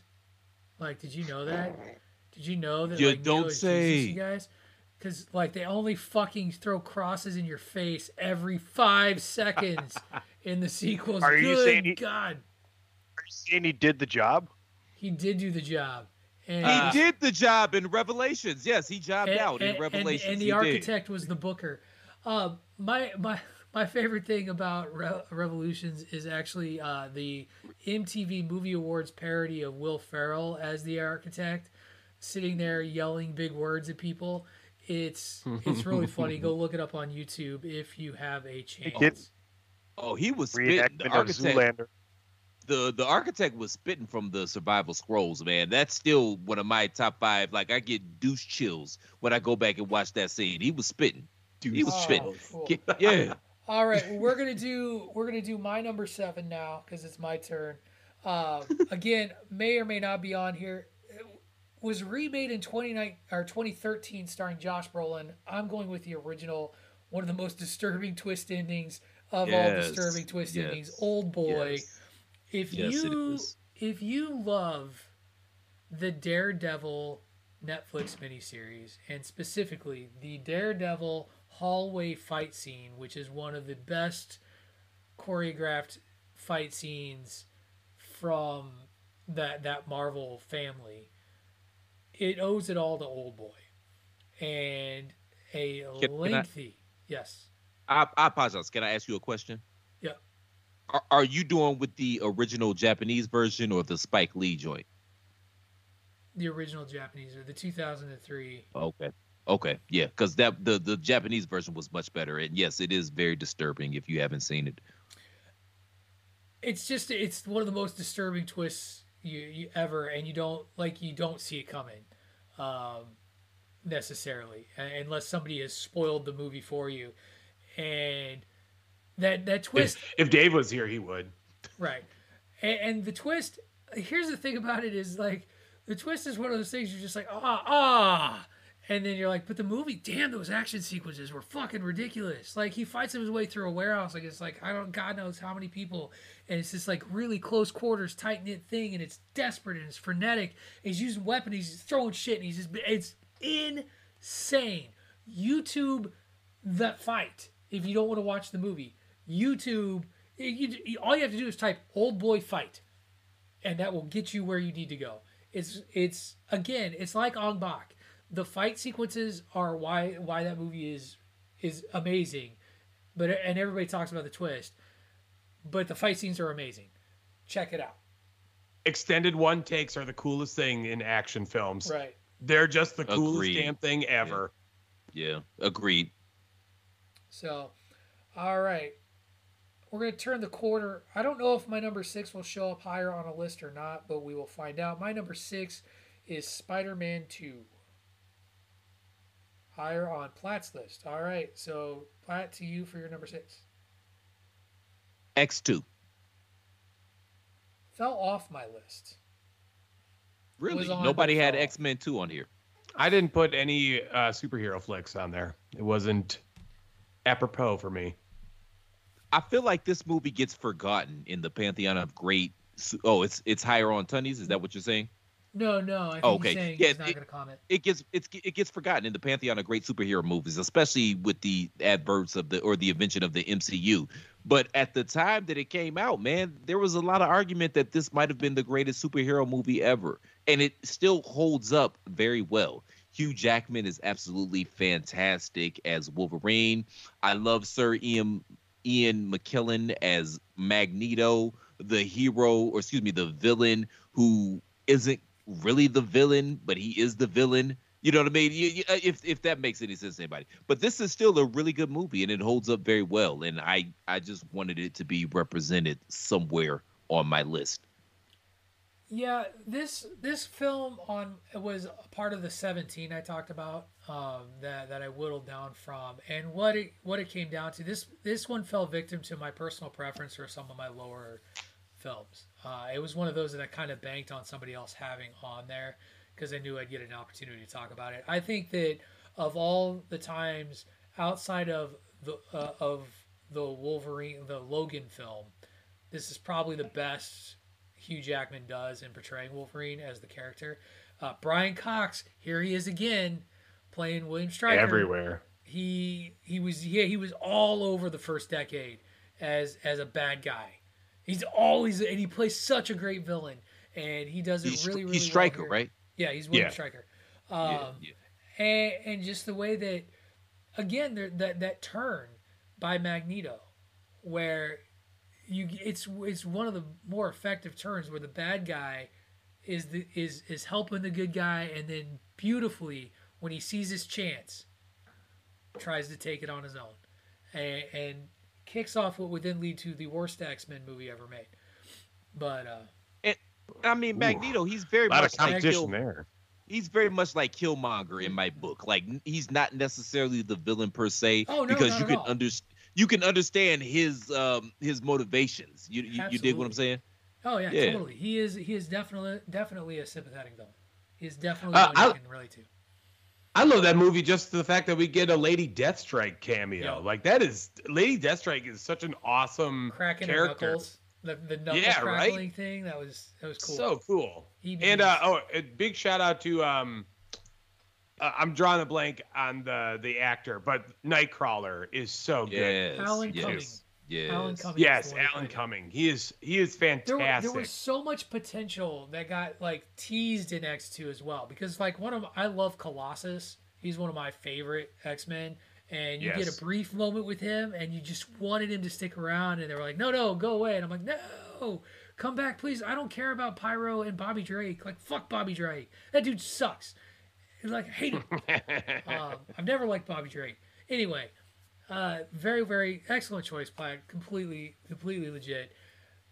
Aesop. No, Tunny. Tunny. Drink. Drink.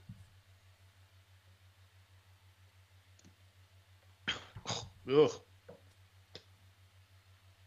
My number six, yes, uh, it's kind of a shout out to a couple of movies we covered last week: Training Day and Gladiator. Okay. What? No, that what? That's your number six? Did, Yeah, there there are two co- movies, sir. I understand, but we covered them both last week, right? Yes, we did. Yes. Okay, I see Okay, what you're saying. And these are these are movies that would be on my top ten action list, so I'm throwing them in here at the number six spot, and we can keep moving moving along. You're putting two you- movies in your number 6? You have two sixes. He he manipulated It's the my rules list, a little by bit. the way. It's okay. Okay, We- I don't like it. Uh, number day, six. It's Aesop's number six. Pick your. Give us your number I six. think so I think someone else had it higher. It's taken. Yes. And so, on that note, um, we will turn the corner into an effective higher on our list as we head into a commercial break. Mr. Platt, since Tony loves it that when you do the commercial, would you mind being the pro wrestling tease guy just to annoy PC Tony? Take your time. Take as long as you want. Take as short as you want. You do it. You're welcome. That's my line, fucker. All right, Platt has This- the floor. Speaking of Chad Gable fuckers, now? if you want to fuck her or if you want to fuck him, whatever you're into, you need to be aesthetically pleasing. And what better way to make yourself aesthetically pleasing by and also simultaneously supporting your favorite website for news, reviews, opinion, and analysis because you're smarter than the average fan by going to prowrestlingtees.com forward slash the chair shot and picking up an official chair shot t-shirt. You're going to find something that you absolutely adore. I guarantee it. We have a plethora of designs, ladies and gentlemen, including one of the newest, Nefarious Means. If you don't know, go back in chair, shore, chair shot lore and you'll figure that part out. Jesus did the job and his dad was the promoter. That's my personal favorite, unless you're Jewish and believe that that whole story is horseshit. But that's neither here nor there. You'll still get over with the t shirt. Say Tag Team Wrestling. You're tired of Fox News. You're tired of CNBC. You're tired of CNN or whatever else. Rally against the machine, folks. Hashtag journalism. What more? What says revolution better than a good old fashioned dose of American capitalism and many, many other cool designs here. Again, if you appreciate the content we provide day in and day out here at the Chair Shot, the best way to make sure we keep providing that content you love so much day in and day out here at the Chair Shot is by supporting the movement and going to prowrestlingtees.com forward slash the chair shot and picking up an official chair shot shot t-shirt. Fellas, make sure you get it soft style. Spend the extra five bucks. Your epidermis will thank you for it. And that's the only time that's acceptable in life. Ask him, ask her. You already know what it is. TheChairShot.com. Remember, we're not just a website, we're a movement. TheChairShot.com. Always use your head. Did America say You know it was what over did when the. Germans You know bombed Pearl did. Harbor? Anyway, when we come back, our top five action films of the 2009, 2000 to 2009 era. You're listening to Bandwagon Nerds here on the Chairshot Radio Network, a part of the Chairshot.com. Why should you visit thechairshot.com? Thechairshot.com is your home for hard hitting reviews, news, opinion, and analysis with attitude. Why? Because you're smarter than the average fan. Thechairshot.com. Always use your head. All right, we are back. It took us a while to get there, but here we are with our top five action films for the Art Project 2000 to 2009. Aesop Mitchell, kick us off. Yes, my number five is that Ang Lee classic. It's Crouching Tiger, Hidden Dragon. Boom. Keep going. I, I like the porn forgot. remake. Crouching That's Woman, funny. Hidden Cucumber. Was that a thing? We have skipped the selection. It is now Tony's turn. We will now I- I- proceed with Tony's I, I number wanted five. to put. I, I I could remember if that was 99 or 2000, so that's why I think that's thechairshot.com. Always use your head. Thanks. Apparently, we're just stealing everything from Tony today. That's fine. Yes, in, Tony, you're interrupting me with me. Yeah, interrupting me with me. That's a that's Tony 101 right there. Yeah, I that's learn- a I learned from that's the that's the great that's Tony's greatest hits. I have two movies at number five. Oh Jesus fuck, Tony! It's a 10 list. I know, but I'm keeping us moving along here one of them we covered last week in. I mean, this isn't I'm keeping numb, us Tony. moving along though rules. because one of them we covered last week in All The right. Dark Knight, Well, it's and I think that's anyway. uh, all right, fine. And the other one is shout out to Heath Ledger, and it's A Knight's Tale, which isn't going to get mentioned in my comedy list. And I think it a lot of great action sequences, and wanted to put it in there somewhere so because it's a great movie, and I didn't know where to put it in the genres, and that's all we have to say about it, and that's a lot quicker than the rest of the selections we have left, so we can carry on. Can I? It's a I do, sports movie. I do have one. I actually, honest to God, have one question because I've always found this to be an interesting take from folks with that film. How did people feel about modern music used in the soundtrack with that movie? Like clearly, Tony, it didn't bother you because you enjoyed the movie. It was in your, it was on your list. But I, I, It's a- honestly it's think it's almost an a- interesting question. It's almost it's a it's a it's a rom com with action is what it is, and Sure. it's great. What's the? I mean, what's the alternative? They're gonna play the fucking doom doom doom doom. Like, what the fuck? What what was the Well- alternative? Hey, if Martin Yeah, Lawrence can use it in Black Knight, they can do it in Knight's Tale. Hon- the honestly, more. But but just to just to take your question, Chris, somewhere when you say what what are they going to do? Like a period film tends to have period sounding music, like of of the era, whatever it is. Like if I like Troy or Gladiator, if say say Gladiator, as they're in the middle of Yeah, but this this the fight medieval in times, arena, they're playing the- the times Thunderstruck. Music sucked in medieval times, man. Oh, it wasn't yeah, even well, that's the acoustic thing. guitar. What do you call that shit that they was drumming and strumming? What the fuck is that shit even called? medieval times can be displayed as super serious or not as so serious, especially with the jester and the joker being such high in the lore of medieval times. Whereas the Roman era, you know, I know you have on stage comedies and tragedies and things of that nature, but it's more the drama of the families and the wars and the armies. Really, I wish they, like, really X need to gonna cause give it such to an you. uproar over over the music, man. Maybe we got Platt. Platt, you're number five, man. Oh, give it. To... You know what I mean? Hey, yo, Miss Bitch, let me get some water. That's not your number five. What's your number five? My uh, Miss Lady Bitch, I get some water. My number five is is First Batman decision. Begins. Batman Begins. Oh boy. Is that not on anybody's list? No. Really? I, I feel like I like I feel like I like I like this movie a lot more than most because I'm I'm an inquisitive melon farmer and it answered a lot of questions to me because I'm looking at Batman I'm like, well, how he get the Batmobile? Or how was he able to construct the Batcave and bring all this equipment in, this high tech ass equipment in, and nobody was none the wiser? And that movie answered all of my questions that I had to how Bruce Wayne got to the Batman. And I, I- yeah, I think it's a good movie.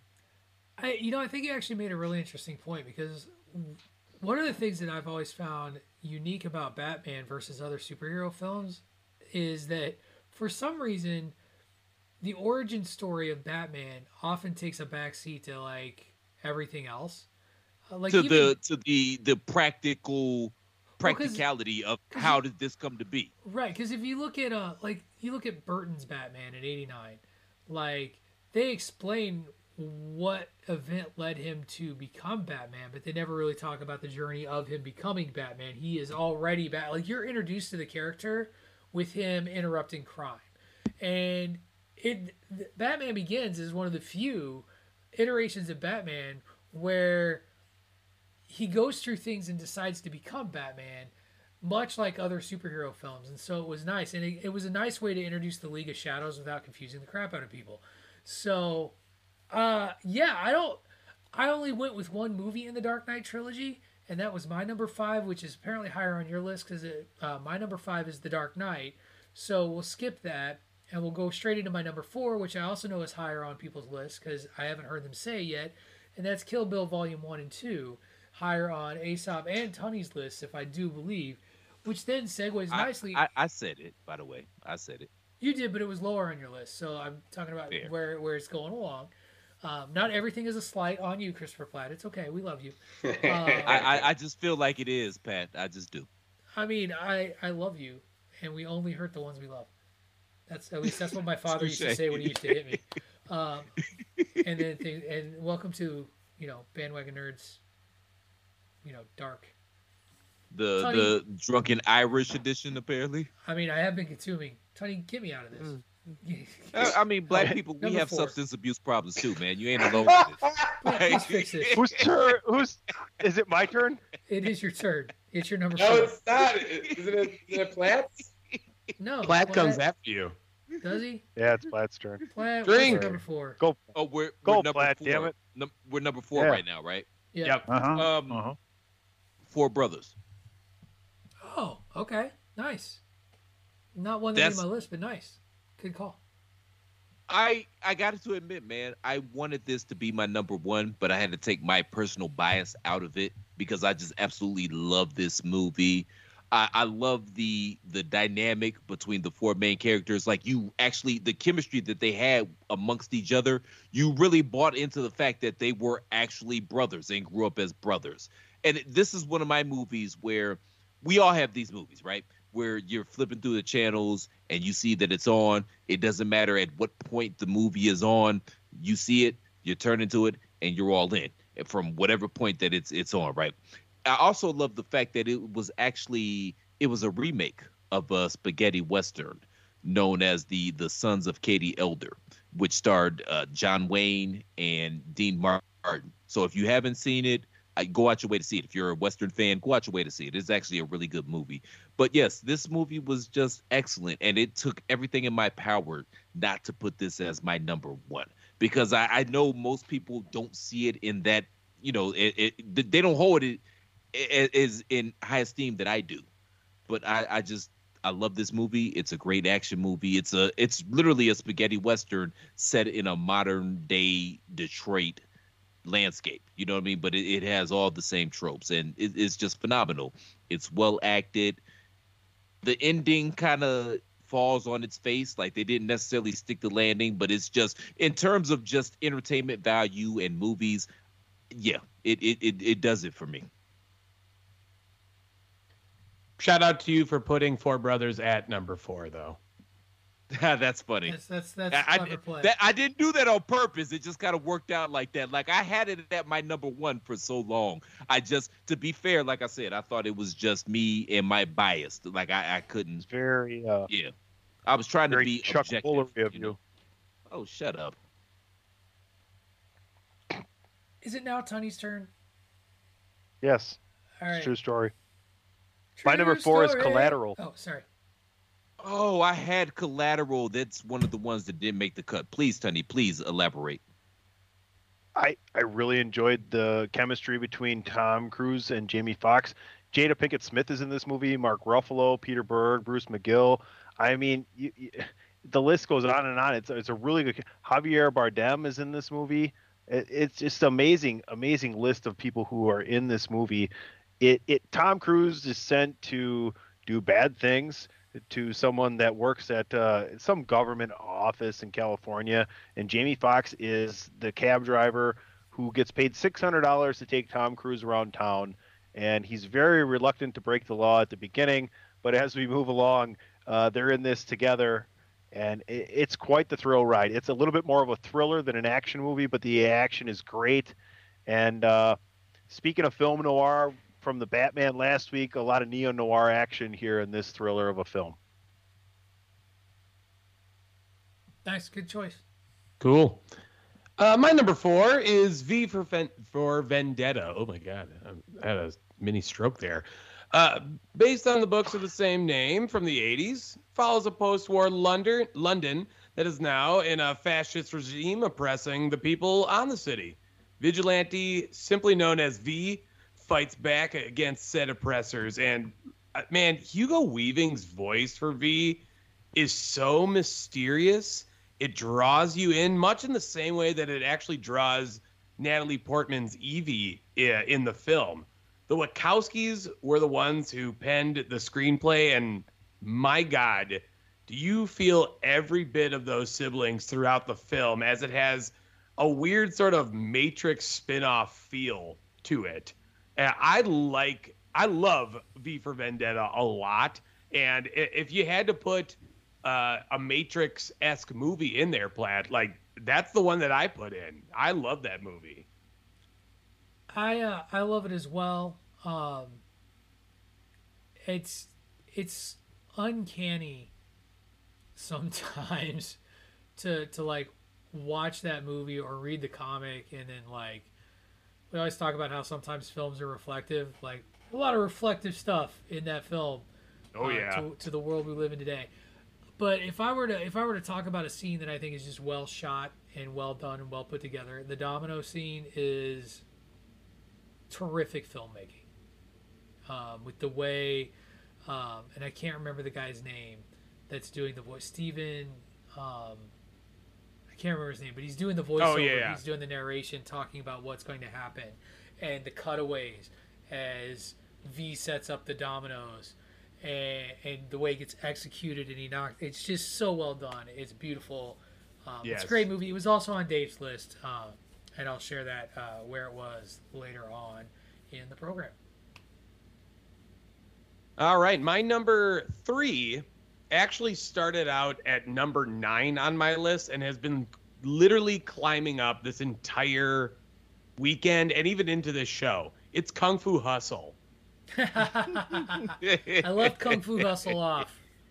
I love this movie, and, and like I, I, like I said, I, I had it at number nine, and as I started my, writing my other feelings towards each subsequent movie that was uh, ahead of it, I just did not feel I was doing Stephen Chow's film justice, putting it so high on my list. Chow, who not only directs but is also the lead, pays a massive tribute and pokes fun uh, of the classic Chinese wuxia, uh, wuxia films with great humor and some killer fight scenes to boot.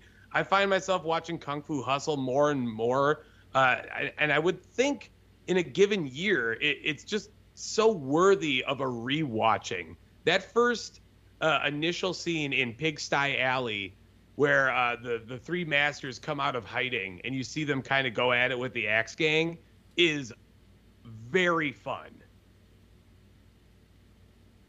Yeah, Kung Fu Hustle. I, uh, you know, I thought back and forth and I, I, as to what sort of kung fu martial arts action films I wanted to have on there, and you know, obviously made my choices down a little bit further on my list, and, and just as I got closer and closer to the top, I had other ones that I wanted to put there. So that's that's how that fell off of mine.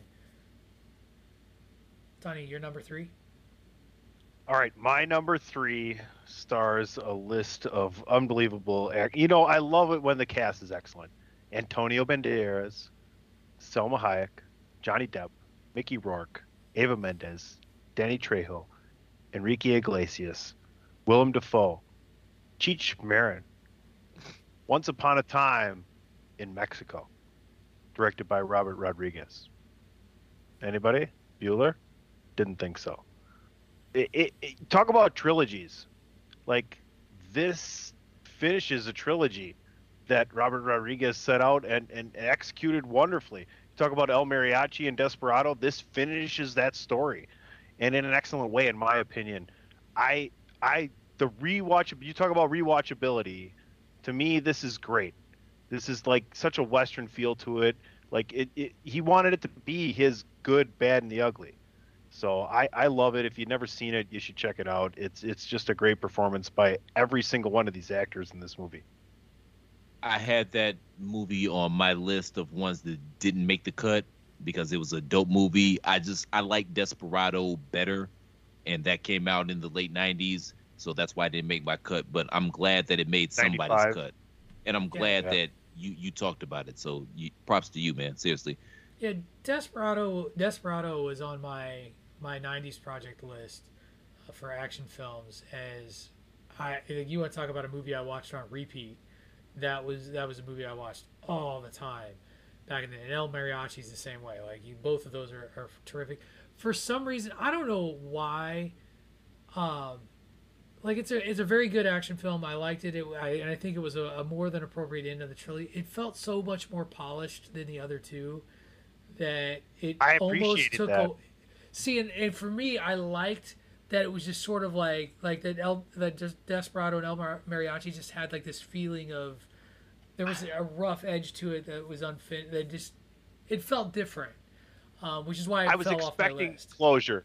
I was expecting closure. I No, was it expecting absolutely tightness. does that. It absolutely does that. That's not what I'm getting. It's just like the look and the feel of the film is a little bit different than Desperado and El Mariachi. The- And, and uh, to me, that's why it fell off my list. Is because I like when I looked at the ones that I, I kept on there, like that takeaway hurt it enough to keep it off my list. Does that make sense?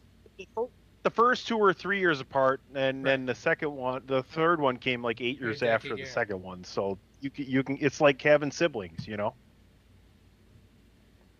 That's fair.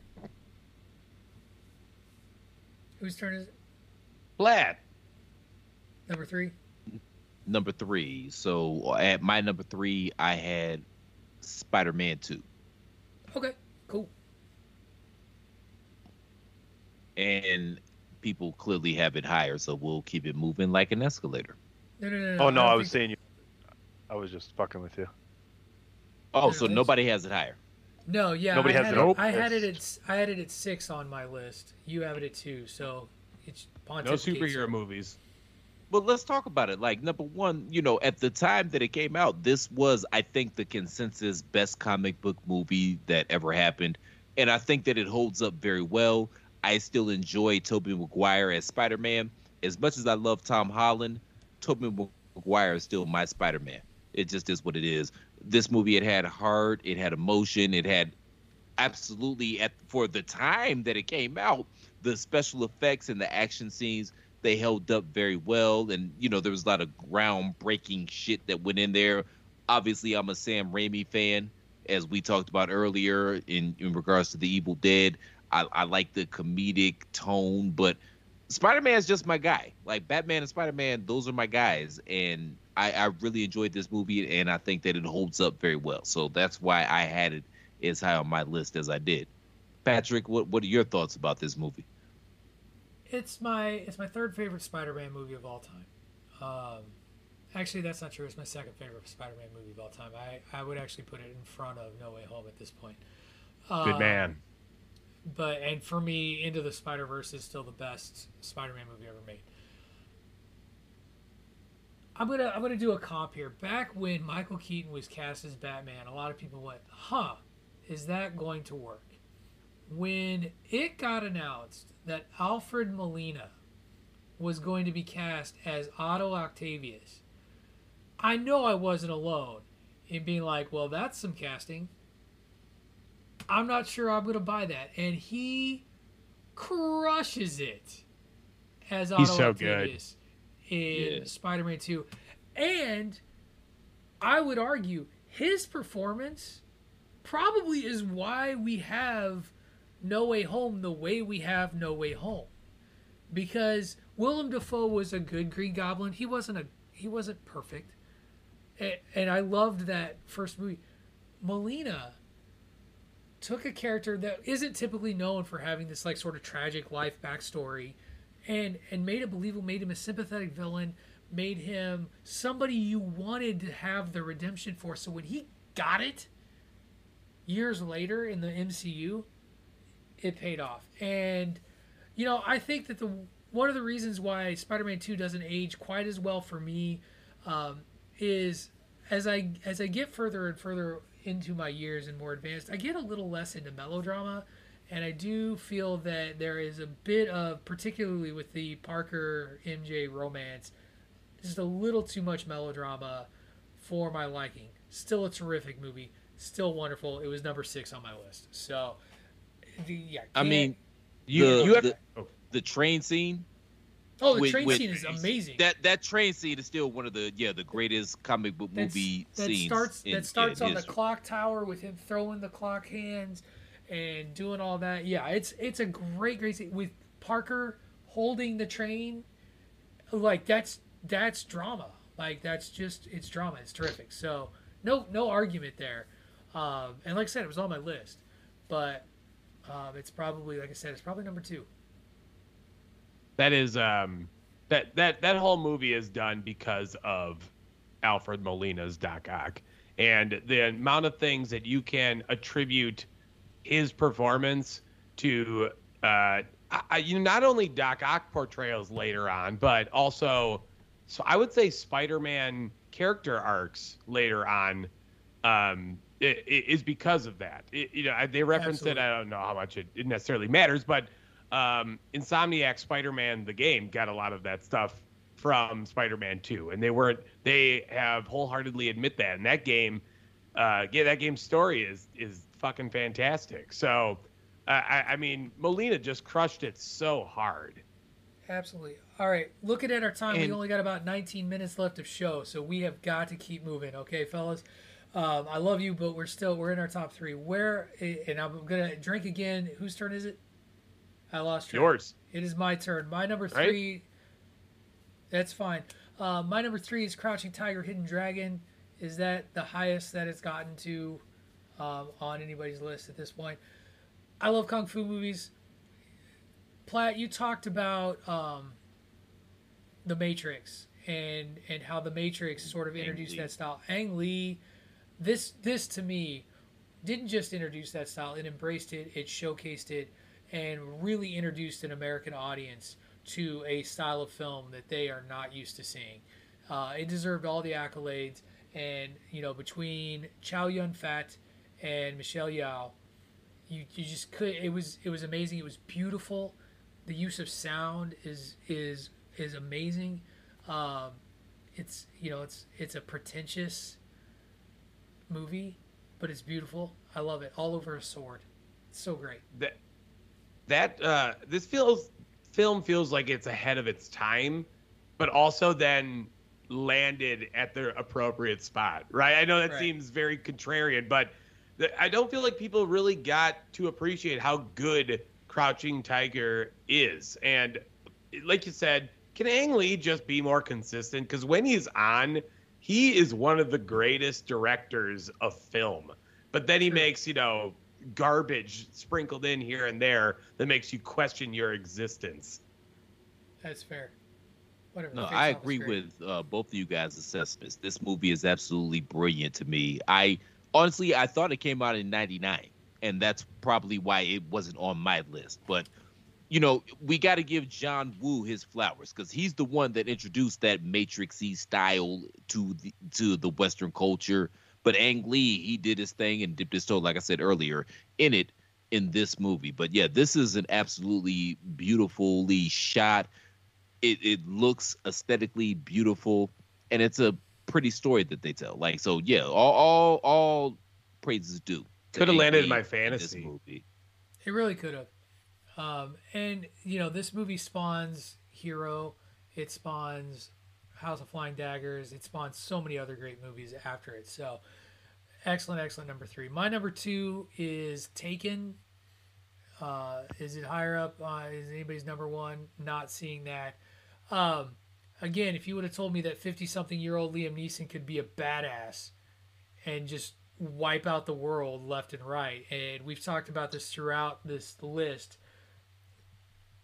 The plot is simple.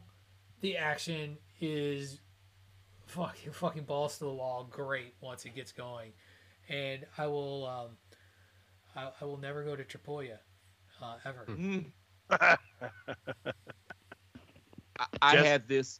Oh, go ahead. Go ahead. I apologize. I was gonna say it's this is the this is the meme film of the 2000s, man, and in the best way. I, that it, I had it on my list at six. It you, the the number of times that you heard uh, parody speeches of him doing the phone call, right, it is nauseating at this point. But you can't deny that it was such a great scene. I had it at number nine on my list. And again, this is one of those ones because of the cultural significance and relevance of this movie, because this spawned a whole new genre of action flick. Like you got Jack Reacher with Tom Cruise playing Liam Neeson. You got John Wick that's still going on with Keanu Reeves playing Liam Neeson. We had the Equalizer movies with Denzel Washington playing Liam Neeson. We had a fucking um. We, there was a couple of movies that they tried with Charlize Theron as Liam Neeson. I don't think they really hit. Hell, we had um fucking Patrick's uncle Bob Odenkirk last year come out playing Liam Neeson in a movie. You know what I mean? So yeah, the so the the cultural relevance and significance of this movie, man, it deserves to be talked about. And just for it on its own merits, it's Liam Neeson with his soy sauce dyed hair, not fucking around. And it fucking works on every level on the testosterone side of the game. It's Liam Neeson not fucking around. You got it. Hey, stop fucking around and tell us your number two. my list was still fluid here. And uh, the, number two, we're picking nits. I'm gonna go with the Dark Knight. I mean, The Dark Knight was my number five, so I'm right there with you. Okay, nobody else had it higher. Nope. No, I think Dave covered it on had it on his list last week. I did. Or I had it Aesop at had it on two. his list for drama last week, so I think that's why I left it off this week. I'm picking this here because it's damn near a perfect movie. It's well acted. It's the story is of the rise and subsequent fall of Harvey Dent. It's absolutely perfect. You know where I'm going, Patrick. That's why you're laughing now. Why no, I was I'm laughing picking at this why I giving you giving you a face over calling it damn near a perfect movie. That's what I was. That was actually what I was laughing Oh. at. But uh, but it is. I mean, I mean, you could make an a a legitimate argument that this is the best movie of that time frame. The thing that kind of pulls me out of it, number one, Christian Bale, he makes some questionable choices with Bruce Wayne and Batman. Like that, boys, give me a break. But it goes back to the Margot Kidder side of the game, which please take that down, Patrick, No, as I your put her up there for you, man. I know how you feel about her, so I figured you want to see it. you you have these two again we're picking this but you have these two powerful ass men in bruce wayne and harvey dent and they're both pining over pie face as maggie gyllenhaal that kind of takes me a little bit out of it other than that it's damn near a perfect movie it's absolutely phenomenal shout out to heath ledger rip he killed it in the role as the joker aaron Ectoll, i think that's how you say his name He was- Eckhart. Eckhart. He was great Thank in in his Thank you for portrayal as. Harvey Dent. Okay, cool. He was great as as his portrayal as Harvey Dent, and this was a phenomenal movie. And I think this movie kind of um, changed the game because it showed that these comic book movies need to be taken seriously as actual films. Absolutely, I I do. I think this was a a legitimizing film for, and I went back and forth as to whether to include this, whether it should be action, whether it should be drama, what it should be, um, because it is kind of tough because it is kind of a psychological thriller, uh, as much as it is anything else. Uh, but you can't deny the performances, particularly of Ledger. You can't deny the performances of uh, like Christian Bale's like ridiculous voice. I actually think is at its worst come you know The Dark Knight Rises. So Yeah, we'll, that's we'll leave it at that. Uh, by the way, Bandwagon Nerds does not endorse uh, you know face shaming various actors Where throughout the world. You wouldn't give it to an ordinary citizen. Exactly. Uh, and on that note, we will move over to Mr. Tunney for his number two. My number two is a little Western action drama called 310 to Yuma. It's a remake of the 1957 film and uh, the short story by Elmore Leonard. And it stars a plethora of excellent, excellent people in this cast. Russell Crowe, the outlaw being taken to jail by train, uh, Christian Bale, uh, Peter Fonda, Alan Tudyk, Gretchen Mol. Just I I love watching westerns. It's it's a big reason why I love HBO Max because of the hub they have. Yes, Patrick. No, no, go ahead. Oh, you have it up higher. No, no, I have a question. Oh, I thought uh, you but were- I just finished your thought. Go ahead. Go, if you Well, love I- Western, No, I- go watch The Sons of Katie Elder, man, with John Wayne and Dean Martin. If you're a Western So- guy, What's Go your question. Patrick? Well, I'm just was is this a makeup because you couldn't put because you forgot to put Tombstone on a list in the '90s project? He is your No, Hulk not at all. I love. I actually love this film. I really did. I I I, watched it No, it multiple really good. times. I just think it's it's an excellent western. I love the genre, and it had to be on this list right here for me. Um, just people think about all the things Russell Crowe and Christian Bale did in this decade, and this is so underrated. It's an amazing. Uh, there's another uh, western in this time period. Maybe it's the next decade with Robert Duvall that we might get to. Uh, maybe it was the previous decade, but this Is one that the just one stands out with- to me with- as with him and Kevin Costner. Open range. Yes. Is that what it is? open Yeah, range. yeah, open range. I yeah, think that's next yeah. decade, maybe. So it, they both remind me of each other. They're just excellently well done, new era, uh, modern millennium western films. Cool. Uh, my number two is. I Hot- love. and Can can Can, can we Aesop hurry up? We got ten me? minutes, people. Can you? Can, can Patrick? Can he not follow me anymore? He no sells the shit out of me, and I don't like it. I don't want to work with him anymore. He's only got one show left. My number two is Hot Fuzz. Interesting. Uh, getting, dude, yeah, okay, you you can follow me anytime. I'm saying, getting the the Shaun of the Dead trio back together, Hot Fuzz, buddy cop films with Simon Pegg and Nick Frost, with director Edgar Wright helming, as well as a massive crew uh, of some of the strongest British acting talent. It's so much dry, deadpan humor, which means it's perfect for me. Uh, and while it may not be the most action packed throughout the film, when they do give you some action, it is wild, especially that last half hour, which is just nonstop action. I love Hot Fuzz. I, you know, I was funny because I think that I fell victim to. I want this to be Shaun of the Dead, and then you know, kudos to them. It, it wasn't at all. Um, the the climax is just bonkers. By the way, the, like the climax of that movie, like the final gunfight, is is a Yeah. lot of fun. Um, it is, you know, I I went back and forth. Also, is it a comedy? Is it an action movie? Is it a comedy?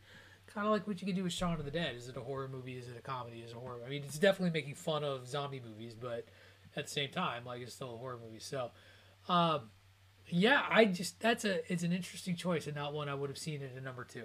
So, way to keep us And- on our toes. That's uh that's my my brand right there.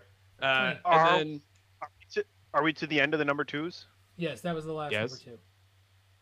Okay, I think Platt should go first with number one because I think Patrick, myself, and Aesop have the same number one. Really? Well, Yeah, I'm fairly I- certain we all have yeah. the same number one. And where I, I think that it's all by the same guy, just different movies actually. okay, what's your number one? Inglourious Basterds. No, not even the same guy.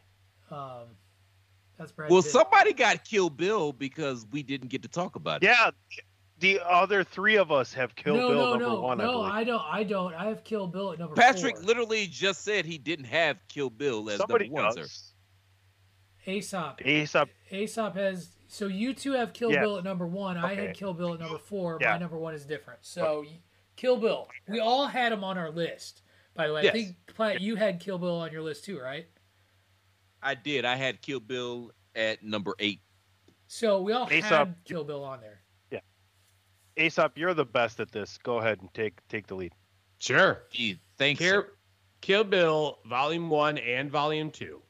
Tarantino Yes, uses color and light to showcase this spin on a samurai western and grants depth to every last piece in Kill Bill from the costumes to the music to the performances themselves which you already know Tarantino knows how to pull talent out of his actors and much like the Bourne movies from earlier uh, Kill Bill is one cinematic masterpiece split into two films. So I couldn't, in good conscience, pick just one, though the best action clearly comes from part one, as the crazy 88 scene is by and large one of the coolest things I have watched in my short life. I think Kill Bill is so perfect, and Tarantino just just absolutely demolishes what he sees.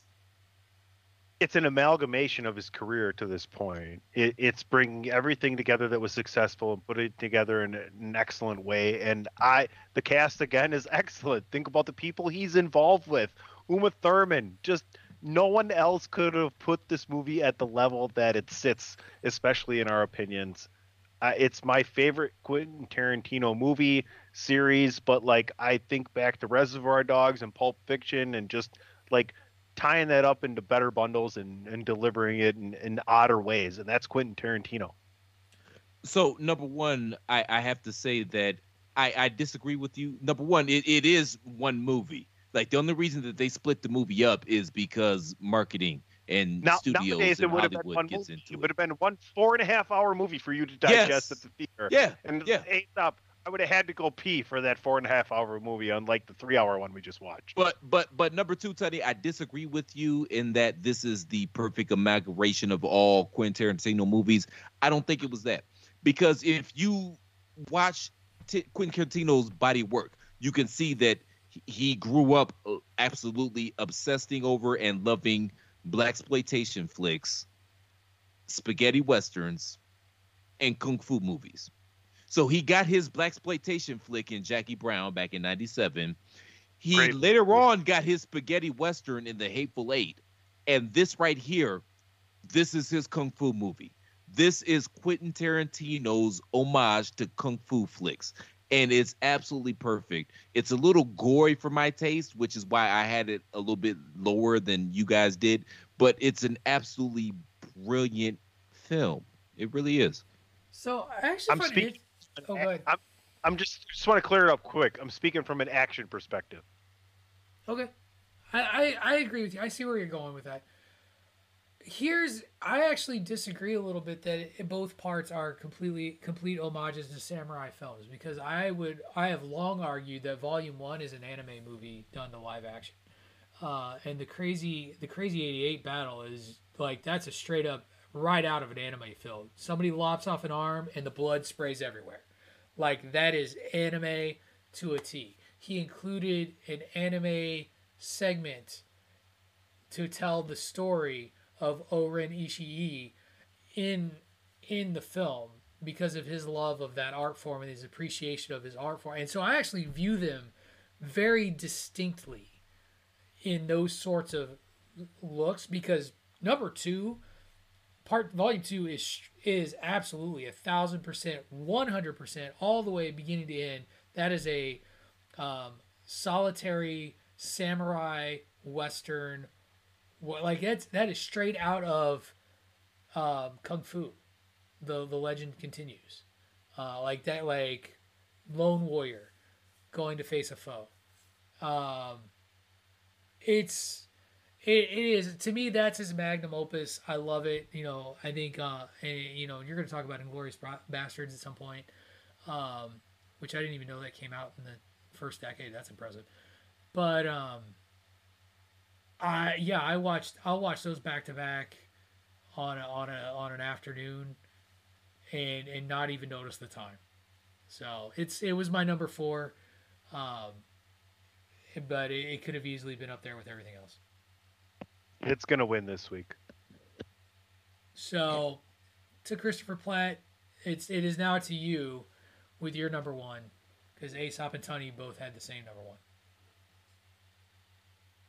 Again, we go back and forth here with you know these action movies and what constitutes an action movie. Just real quick, shout out to Sin City, Bad Boys Two, Rush Hour Two, Collateral. I, I think somebody actually brought up Collateral. Uh, fucking Memento, I Am Legend.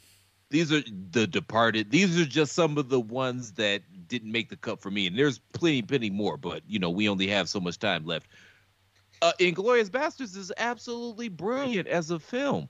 I mean, what else could you ask for? It had a hot lead. They found, you know, Shoshana. She was absolutely gorgeous as the, you know, the the Jewish prisoner. Christopher Waltz. We didn't know who Christopher Waltz was or what he was capable of, and he absolutely killed his role. And you get Nazis getting killed.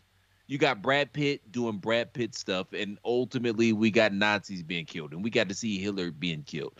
Like it's a it's a, a phenomenal movie, and I feel like this was Quentin Tarantino at the height of his powers.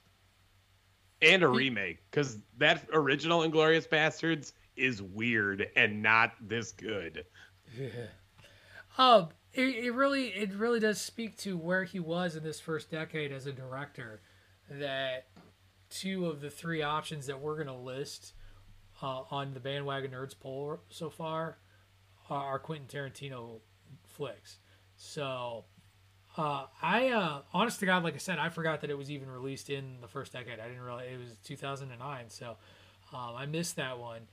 Uh, my number one was brought up earlier as a trilogy, but it's the Bourne Identity uh, for me. And when I think of something that epitomizes an action flick, Matt Damon um, as a sleeper soldier who, you know, fall is is found floating in the middle of the ocean by a fishing vessel uh, without his memories, doesn't know who he is, and things come back to him sort of as he's as he's been programmed. And once again, Brian Cox, there he is.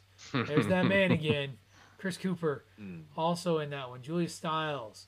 Um, but Matt Damon carries this uh, in a way that again I didn't expect him to do so. And you know we were we are now fully into the era of movie stars being action stars, and that there aren't specific action stars anymore the way there used to be. And um, Keanu Reeves was the same way, but Matt Damon w- was another is another one that suddenly Ben Affleck. Ben Affleck. Here's this guy who you don't expect to be doing an action movie, who's doing all kinds of what look like ex- really complicated maneuvers, but when you really pay attention to it, it's not. It's just it's very good cho- choreography, uh, but it's well done and it's very clever.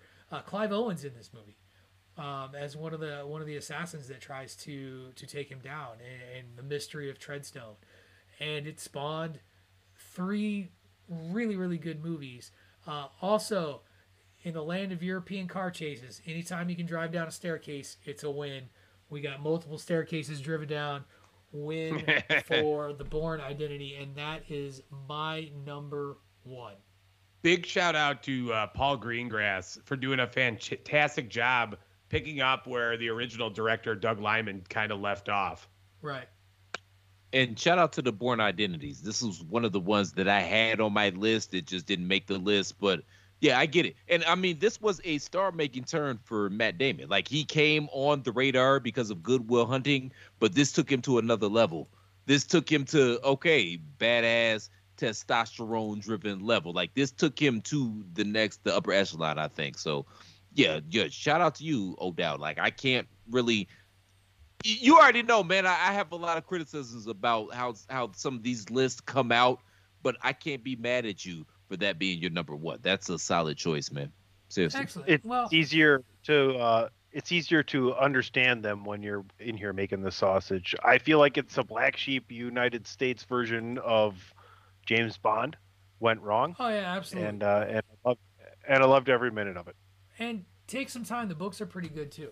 Um, Mhm. So it is based on a series of books. David Ungar's list, really quick, uh, as we've wrapped And up. Oh, yeah. Die Another Day was on my list as well. We just, you know, I'm a James Bond mark. So, but go ahead. Let's get to Dave's Mike Consiglieri's list. So your consiglierities list, he had Fast and the Furious at number ten, National Treasure at number nine, V for Vendetta at eight, The Bourne Identity at seven, Kill Bill Volume One, Yeah. no, only Volume One Oh. at number six, Ooh. Iron Man at number five, 300 at number Oh. four, Spider Man 2 at number three, Casino Ro- Royale, or sorry, Spider Man 2 at number three, Casino Royale at number two, and The Dark Knight at number one. Wow, no Kill Bill, Dave. Uh, disappointed. He had He Kill had Bill Kill Bill. Lee had Kill Bill Volume didn't have One. Volume sir. Two. Where, where were you at? Okay, well I take it back. Rightfully so. Drink.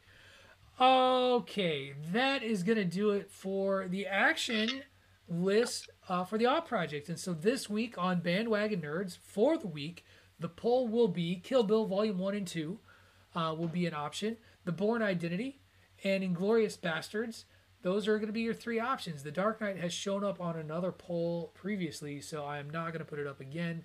Those are your three options. Live with it, like it, learn to love it, all of that fun stuff. Next week, we wrap up the Op Project with what is always my most challenging list, and I'm sure will be the rest of the bandwagons as well, as we do comedies from the first decade. Gentlemen, it's going to be quite a time.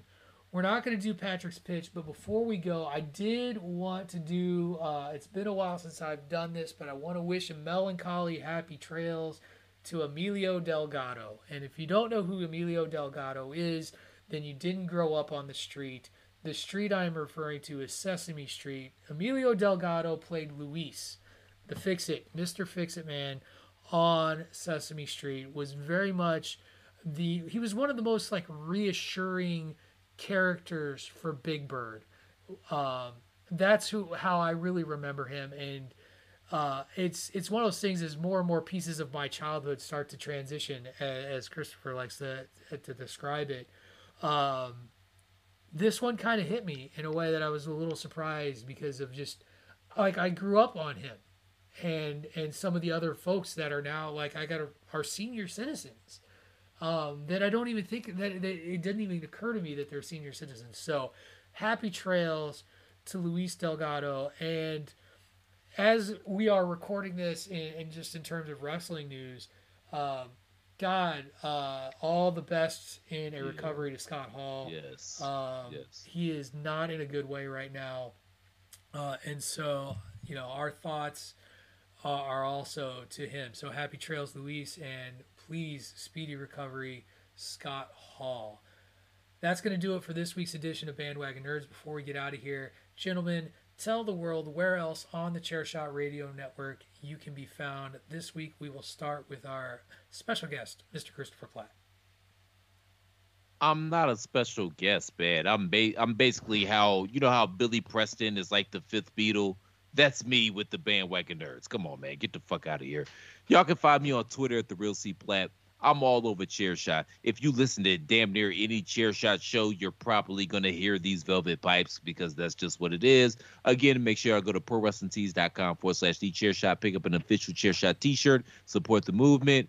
Scott Hall, best wishes to you, man. We all praying that you kick out. All right, we will rotate clockwise to the fifth Beatle member of the bandwagon nerds, Mrs. A- Mr. Aesop Mitchell. Seriously, I literally just called myself the fifth Beatle. That's what we're doing now. Fuck you. You're like Okay, this this this was my last edition of Bandwagon Nerds. Oh, Fuck everybody. Stop. Fuck you Come all. on. Come on. Glad you ain't the fifth Beatle. You're Shemp, dog. Don't even try to play. Oh, damn. Aesop, oh, tell Platt, people where they I'm going to call you Shemp Dog from now on. Shemp Dog. Hey, Shemp Dog. I'll talk to you later. All I'm right. not better than Uh, that. All right. you can always Quiet down, Shemp Nobody Dog. We're trying to finish the show. Nobody cares what you have going on, Aesop. Nobody gives a shit. Yeah, you gonna Uh, play. you can always find me on uh, the the the bandwagon nerds. You know where I'm regularly asked to come on and appear. ah, you fucker. Fuck you. Also, you can listen to my brother and I talk a whole bunch of nonsense on Down the Wire every Tuesday on thechairshot.com. Find me on Twitter. Uh, I am uh, at Dave and Cudahy or at Violent Aesop. One of the two. I don't care which one you do. Uh, also on uh, Facebook, AESOP Mitchell. There you go. Now uh, we'll throw it to Harpo. No, no, that's not acceptable. uh, you can follow me at PC Tony on Twitter and Facebook. Please continue to listen to everything Chair Shot Radio Network on all of your favorite streaming platforms and right there at thechairshot.com. Excellent. And you can follow me on the Twitter at Wrestling Realist. That is at W R E S T L N G R E A L S T. You, uh, oh, I fucking spelled my Twitter handle wrong because I've been drinking. At W R E Scott, S Scott. T L Down into my belly. N G R E A L I S T.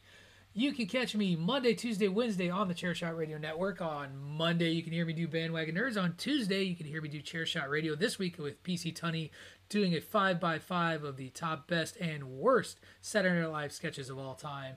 And on Wednesdays with Greg DeMarco and Miranda Morales on The Greg DeMarco Show. That's gonna do it. Oh, and follow the show at Bandwagon Nerds.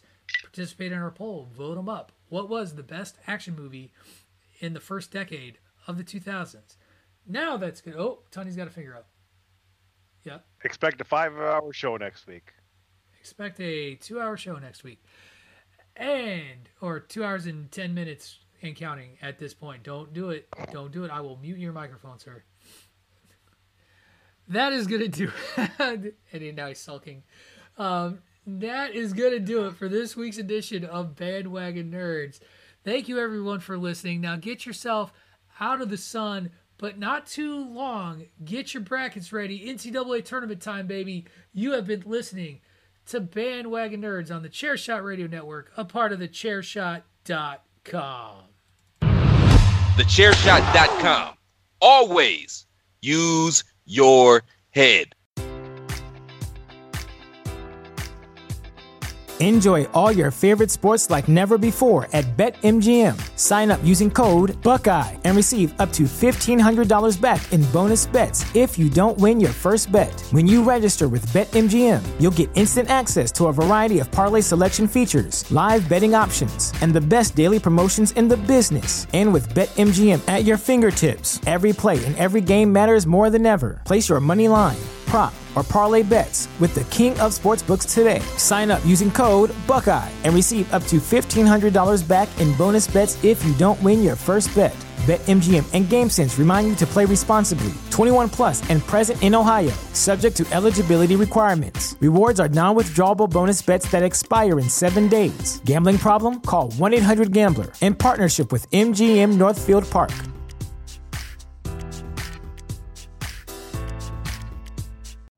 You know how to book flights and hotels. All you're missing is a tool to plan the travel experiences you'll have once you arrive. That's why you need Viator. Book guided tours, activities, excursions, and more in one place to make your trip truly unforgettable. Viator has over 300,000 travel experiences to choose from. Everything from simple tours to extreme adventures and all the niche, interesting stuff in between. So you can plan something that everyone you're traveling with will enjoy. Real traveler reviews give the inside scoop from people who've already been on the experiences you're considering. So you can plan with confidence. Free cancellation helps you plan for the unexpected, and 24 7 customer support means you can travel worry free. Download the Viator app now and use code Viator10 for 10% off your first booking in the app. Find travel experiences for you. Do more with Viator.